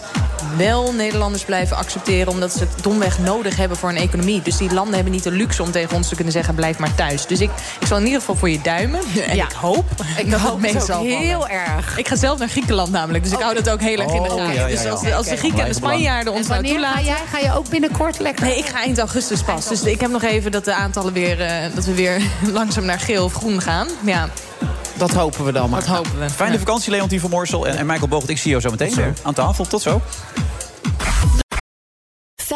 50.000 bedrijven moeten rapporteren over duurzaamheid. Een nachtmerrie zonder software. En de beste CSRD-software komt uit Nederland. Wij maken nu startklaar in drie maanden. Demo en offerte op www.mastersustainability.today. De Friday Move wordt mede mogelijk gemaakt door TUI en Droomparken. Droomparken, je perfecte vakantie of een eigen tweede huis. BNR Nieuwsradio. The Friday Move. Hebben we het ergste gehad of moet het ergste nog komen? Wat je eigenlijk ziet is een enorme stijging. Hè? De lichten gaan weer op oranje en daarna weer op rood. Ongelooflijk veel regen. En daarom blijf ik zeggen wat ik vind. Wilfred Gené. En op een bepaalde manier hoop ik dat dit ook zal blijven doen. Maar het cliché, het leven gaat door.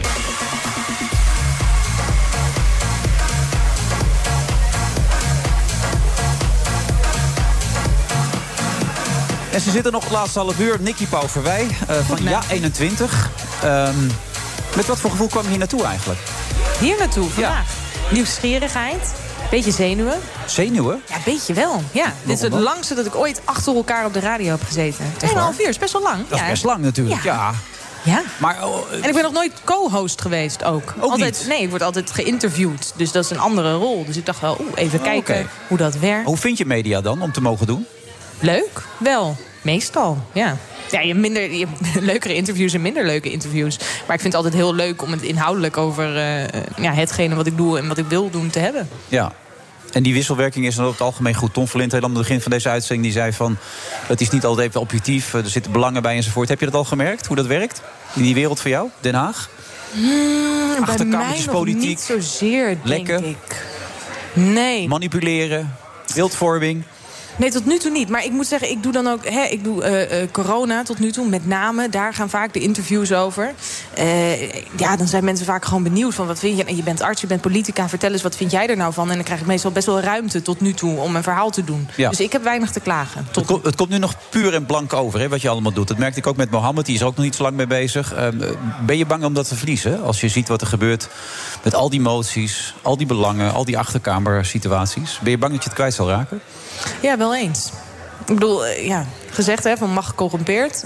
En het corrumpeert altijd. Hmm. Ehm, ik denk dat als er een moment komt dat ik denk van... nou, ik ben nu niet meer met mijn idealen bezig... dan moet ik ook linea recta uit de politiek weggaan. Ja. Dan, eh, dan Maar, maar stel nou dat, jullie hebben met drie zetels. Maar stel nou dat, hè, ze komen er allemaal niet uit... en ze komen er allemaal niet uit en ze komen er allemaal niet uit. En ze Hm. zeggen jullie er ook bij, ja 21. Ja. Maar dan verwachten we wel dit en dit van je... en dan moet je toch een beetje meedoen in het spelletje... wat we met z'n allemaal aan het spelen zijn. Hè? Ja. Wat zou je dan doen? Nou ja, dat ligt eraan hoeveel er voor ons te halen valt. Kijk, wij zijn uiteindelijk verkozen op ons programma. Daar, daar gaat het om, om de inhoud. En als wij voldoende van dat programma kunnen realiseren... Ja. dan zullen we altijd gaan praten. Hoe realistisch is dat, dat beeld? Dat jullie gevraagd gaan worden, denk jij? Eh, Dat weet ik niet. Dat weet ik niet. Kun je geen inschatting van maken? Nou ja, de, de- Joost doet primair die onderhandelingen. Dus hij eh, is meer een persoon om daar Joost mag te het vragen dus weten. ik ben. Joost het mag het zeker weten in dit Ja. geval. Ja, die gaat op. Eh, ja, op dit moment zitten wij niet aan tafel. Nee. Dat, dat zie je heel duidelijk. We zijn genoemd in het begin en dat begon hoopvol. En dat eh, ja, is nu iets Maar minder stoort je hoopvol. dat, dat jullie niet aan tafel zitten?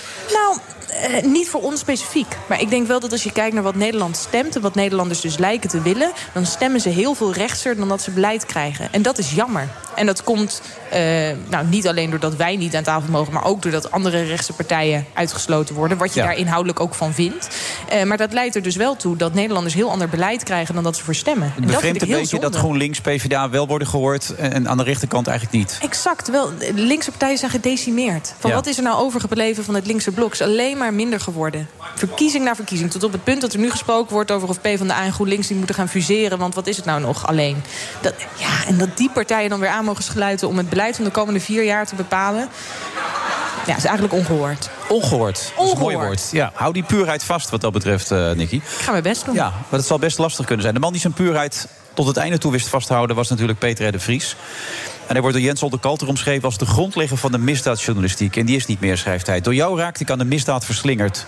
Door jouw boek, De Heineken ontvoeren, voor ontvoering leerde ik... dat er niet veel dingen zijn die vetter zijn dan het lezen van een geweldig boek. Later gaf je me wijze raad bij het schrijven van mijn eigen boeken... met name toen het spannend werd. Het laatste jaar waren we geen vrienden meer. Maar ik ga je even goed missen. En zal niet vergeten wat je voor ons vak en voor vele andere mensen hebt betekend. Vaarwel, Peter. Jens, goedenavond. Goedenavond. Ja. Zoals je het schrijft is het best heftig weer, hè? Om het zo te horen. Ik vind het al de hele week heftig. En, eh, Ja.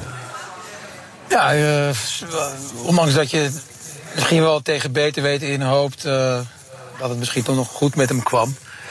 ben je dan toch weer helemaal perplex en verdrietig... als je gisteren dan het bericht krijgt dat dat dus niet het geval is. Nee, jullie, zijn niet, jullie zijn niet als vrienden uit elkaar gegaan. Hoe voelt dat nu dan? Ja, dat maakt het misschien extra. Ja, oh, in het, in het grotere plaatje wat er is gebeurd, is het natuurlijk helemaal niet belangrijk hoe ik me voel. Ehm, laat ik dat even duidelijk Nee. vooropstellen.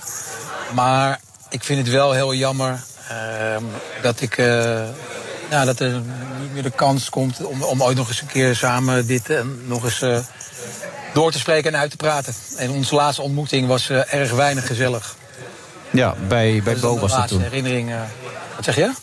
Dat was toch bij Bo? Of was dat niet daar? Nee, nee, nee, nee, nee, nee. Dat was nog niet zo heel, lang geleden bij. ehm, eh, in de bunker, bij eh, het Morenga-proces. Ehm, en, eh, ja, ik, ik begroette Peter daar en hij wenste niet meer begroet te worden. Zo boos was hij kennelijk. En ja, daarna stonden we op de wc samen. Smiddags een beetje naar elkaar te kijken en niks te zeggen. Toen dacht ik van, zal ik er nou nu over beginnen? Of bewaar ik dat voor een andere keer? Dan denk ik van, weet je wat, ik bewaar het wel. Nou ja, die andere keer die komt er niet meer. Dus dat vind ik heel, eh, vind ik heel verdrietig, ja. Ik vind het Nee, sowieso dat nogal verdrietig. En dan is dit maar een beetje Hey, bij eh, was laatste toen. herinneringen. Eh, in de bunker. Bij, dat was toch bij proces. Was dat niet daar? Nee, nee, nee, nee, nee, nee, nee, dat was nog niet zo ja, heel lang geleden bij. maar Peter daar meer begroet te worden. Bij hele gekke dingen, hè? Daarna stonden we op de wc samen. Ja, ik middags een beetje naar elkaar begroette Peter daar en hij wenste niet meer begroet te worden. Zo boos Zal ik er nou nu over beginnen? En, of ja, daarna stonden we op de wc samen. Ja, middags een beetje naar elkaar Het te kijken. surrealistisch dit wat er nu gebeurt. Ik bedoel, ik misschien kunnen we beter even stoppen en kijken of... Is, Jens nog te bereiken? Of, eh, Jens, ben je er nog? Ja? Ik ben er nog. Ja, er gebeuren hele gekke dingen op dit moment loop, ja. voelde heel, heel Er raar. zijn sowieso gekke dingen. Dat is ook mijn verhaal inderdaad, dat er bij gekke dingen bij mij gebeuren. Maar ik bedoel, dat, dat heeft te maken met zijn oude kantoorgenoot Galit Kassem. Daar hebben jullie veel strijd over gevoerd. Eh, maar eh, ik kan me wel voorstellen, ik sprak meerdere mensen van de week. Ik heb het zelf ook gedaan hoor, met mijn telefoon gekeken hoe zijn we uit elkaar gegaan. En heel veel mensen hebben dat gedaan. En de meeste mensen hadden dat gelukkig met een goed gevoel gedaan, maar sommigen ook niet. En die zitten er ook mee. Waarom, daarom kan ik me heel goed voorstellen dat dit een heel onbevredigend einde is, ook voor jou op die manier. Dat, Nou ja, zeker. Om, het, is gewoon, het is gewoon niet leuk om, om, om, om zo ontzettend elkaar eh, ja, in de haren te vliegen. Eh, de aflevering bij Bo was daar natuurlijk een voorbeeld van. Maar ja, ik, ik kijk daar wel gewoon strikt zakelijk naar. Alleen is, ja, eh, gaat het dan wel om iemand die eh, in mijn jonge jeugd in ieder geval heel veel indruk op mij heeft gemaakt als misdaadjournalist. Ja. Absoluut als de grondlegger kan worden gezien. Voor ons in het algemeen voor het vak, maar ook voor mij persoonlijk. En dat is dan door het boek van de Heineken-ontvoering. Want ja, sinds ik dat boek heb gelezen, ben ik echt verslaafd aan boeken gelezen geraakt. Maar ook helemaal gebiologeerd geworden door het, eh, het begrip misdaad. En daar is Peter toch wel voor een deel verantwoordelijk voor. Ja, we hebben elkaar vaak gesproken ook in dit programma. En ik bedoel, je zal niet zeggen dat je bang bent, maar je hebt altijd een bepaalde, bevrees, eh, bepaalde, bepaalde vrees, heb je natuurlijk, een bepaalde voorzichtigheid. Die zal vele malen groter zijn geworden nu, denk ik, hè, door deze ontwikkeling.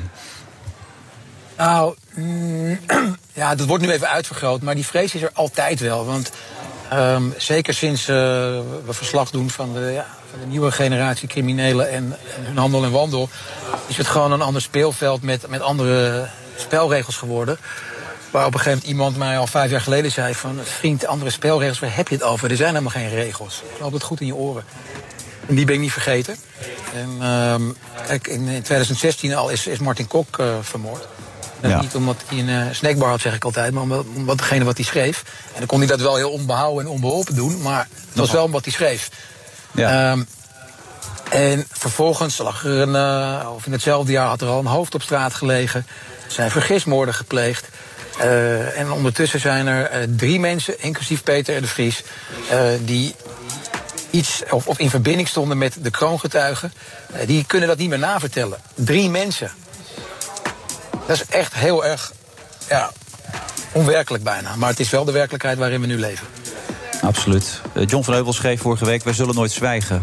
Wij zullen niet capituleren. Hoe reëel is dat? Ja, eh, dat ligt ook aan, eh, aan wat de, de, hoe de overheid zich opstelt. Hoe eh, serieus die de zaken nou eens gaan nemen. Want ook dat heb ik gisteren ergens in een interview gezegd. Ik vind het allemaal leuk hoor, die, eh, die krokodillentranen van, eh, van Rutte en vooral van Grapperhaus.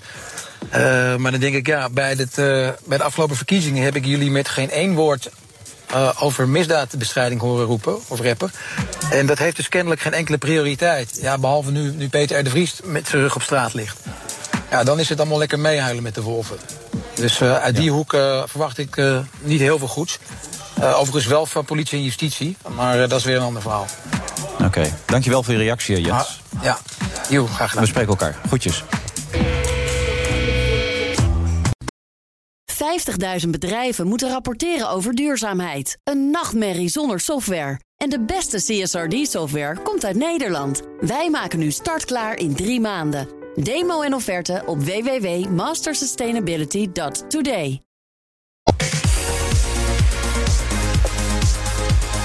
Ja, dat brengt ons bij eh, de absolute slotfase van eh, deze uitzending. De Friday Move, vrijdag 16 juli vanaf eh Droompark de Zanding in Otterlo. Ehm, voor het laatste stukje Nicky Pauw verwijt. Nicky, ehm, het verwijt aan de overheid kregen we zojuist te horen. Kun je er een vinden? Ja, ik denk dat dat wel terecht is. Ik denk inderdaad dat er te veel aandacht, eh, te weinig aandacht is voor misdaadbestrijding.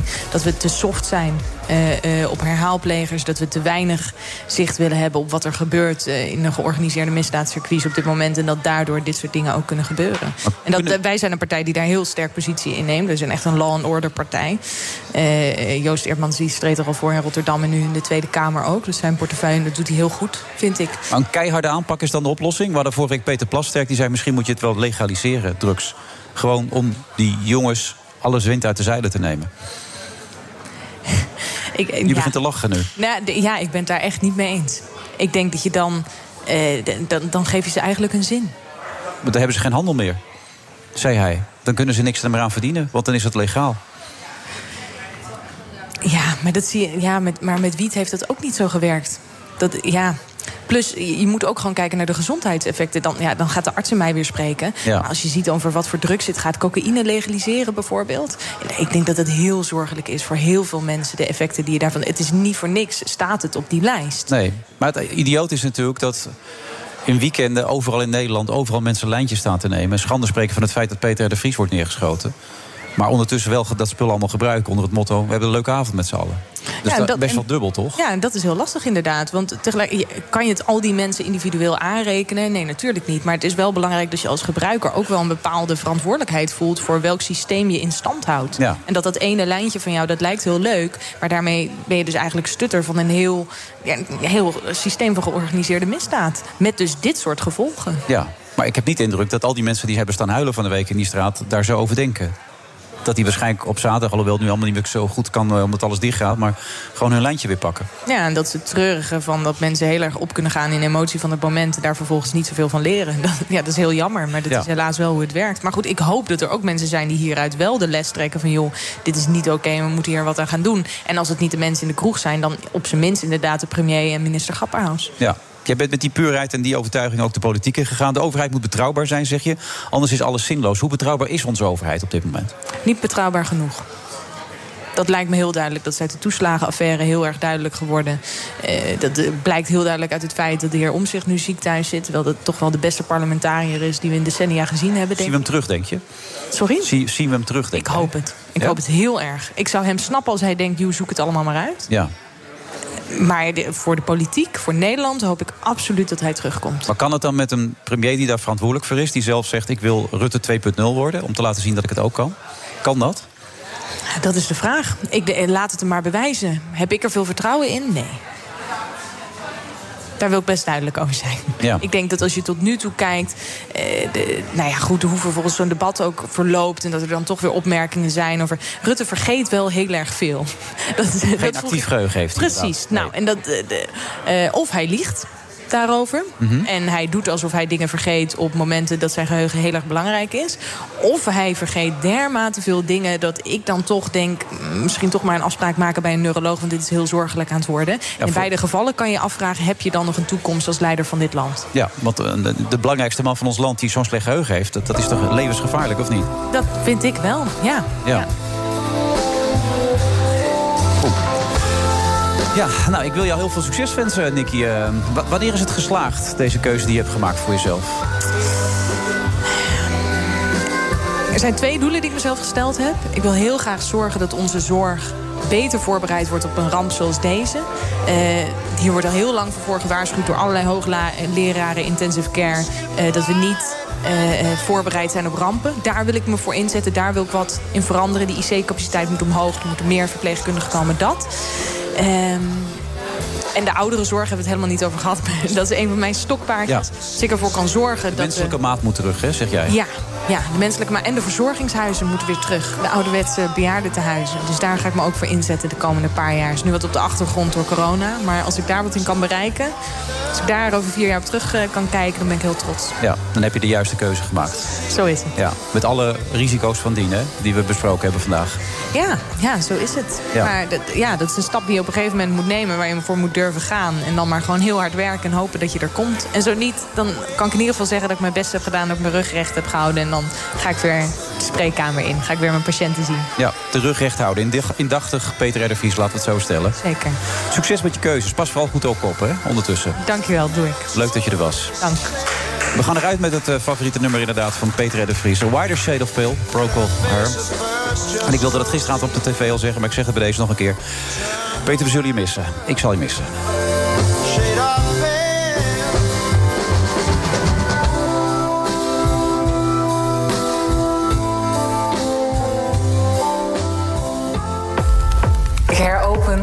Vergadering. Dan laat ik beginnen met wat feiten. Hebben we het ergste gehad of moet het ergste nog komen? Het aantal mensen dat met corona in het ziekenhuis ligt... is gisteren opnieuw gedaald. Het is gewoon een data-issue. En daar waren we eigenlijk al een beetje bang voor. Dus dat er een storing zou zijn of zo. Ja, er is op dit moment echt een beetje paniek en vooral ook onduidelijkheid over al die kleurcodes. Maar paniek is gelukkig niet nodig. Wat je eigenlijk ziet is een enorme stijging. Hè? La question de la vaccination obligatoire pour tous les Français. De lichten gaan weer op oranje en daarna weer op rood. Wij zien een sterke stijging van het aantal meldingen. Ja, en dan heb je een soort van perfect storm... waarbij je dus dan toch wat positieve mensen hebt... met een enorm besmettelijke variant.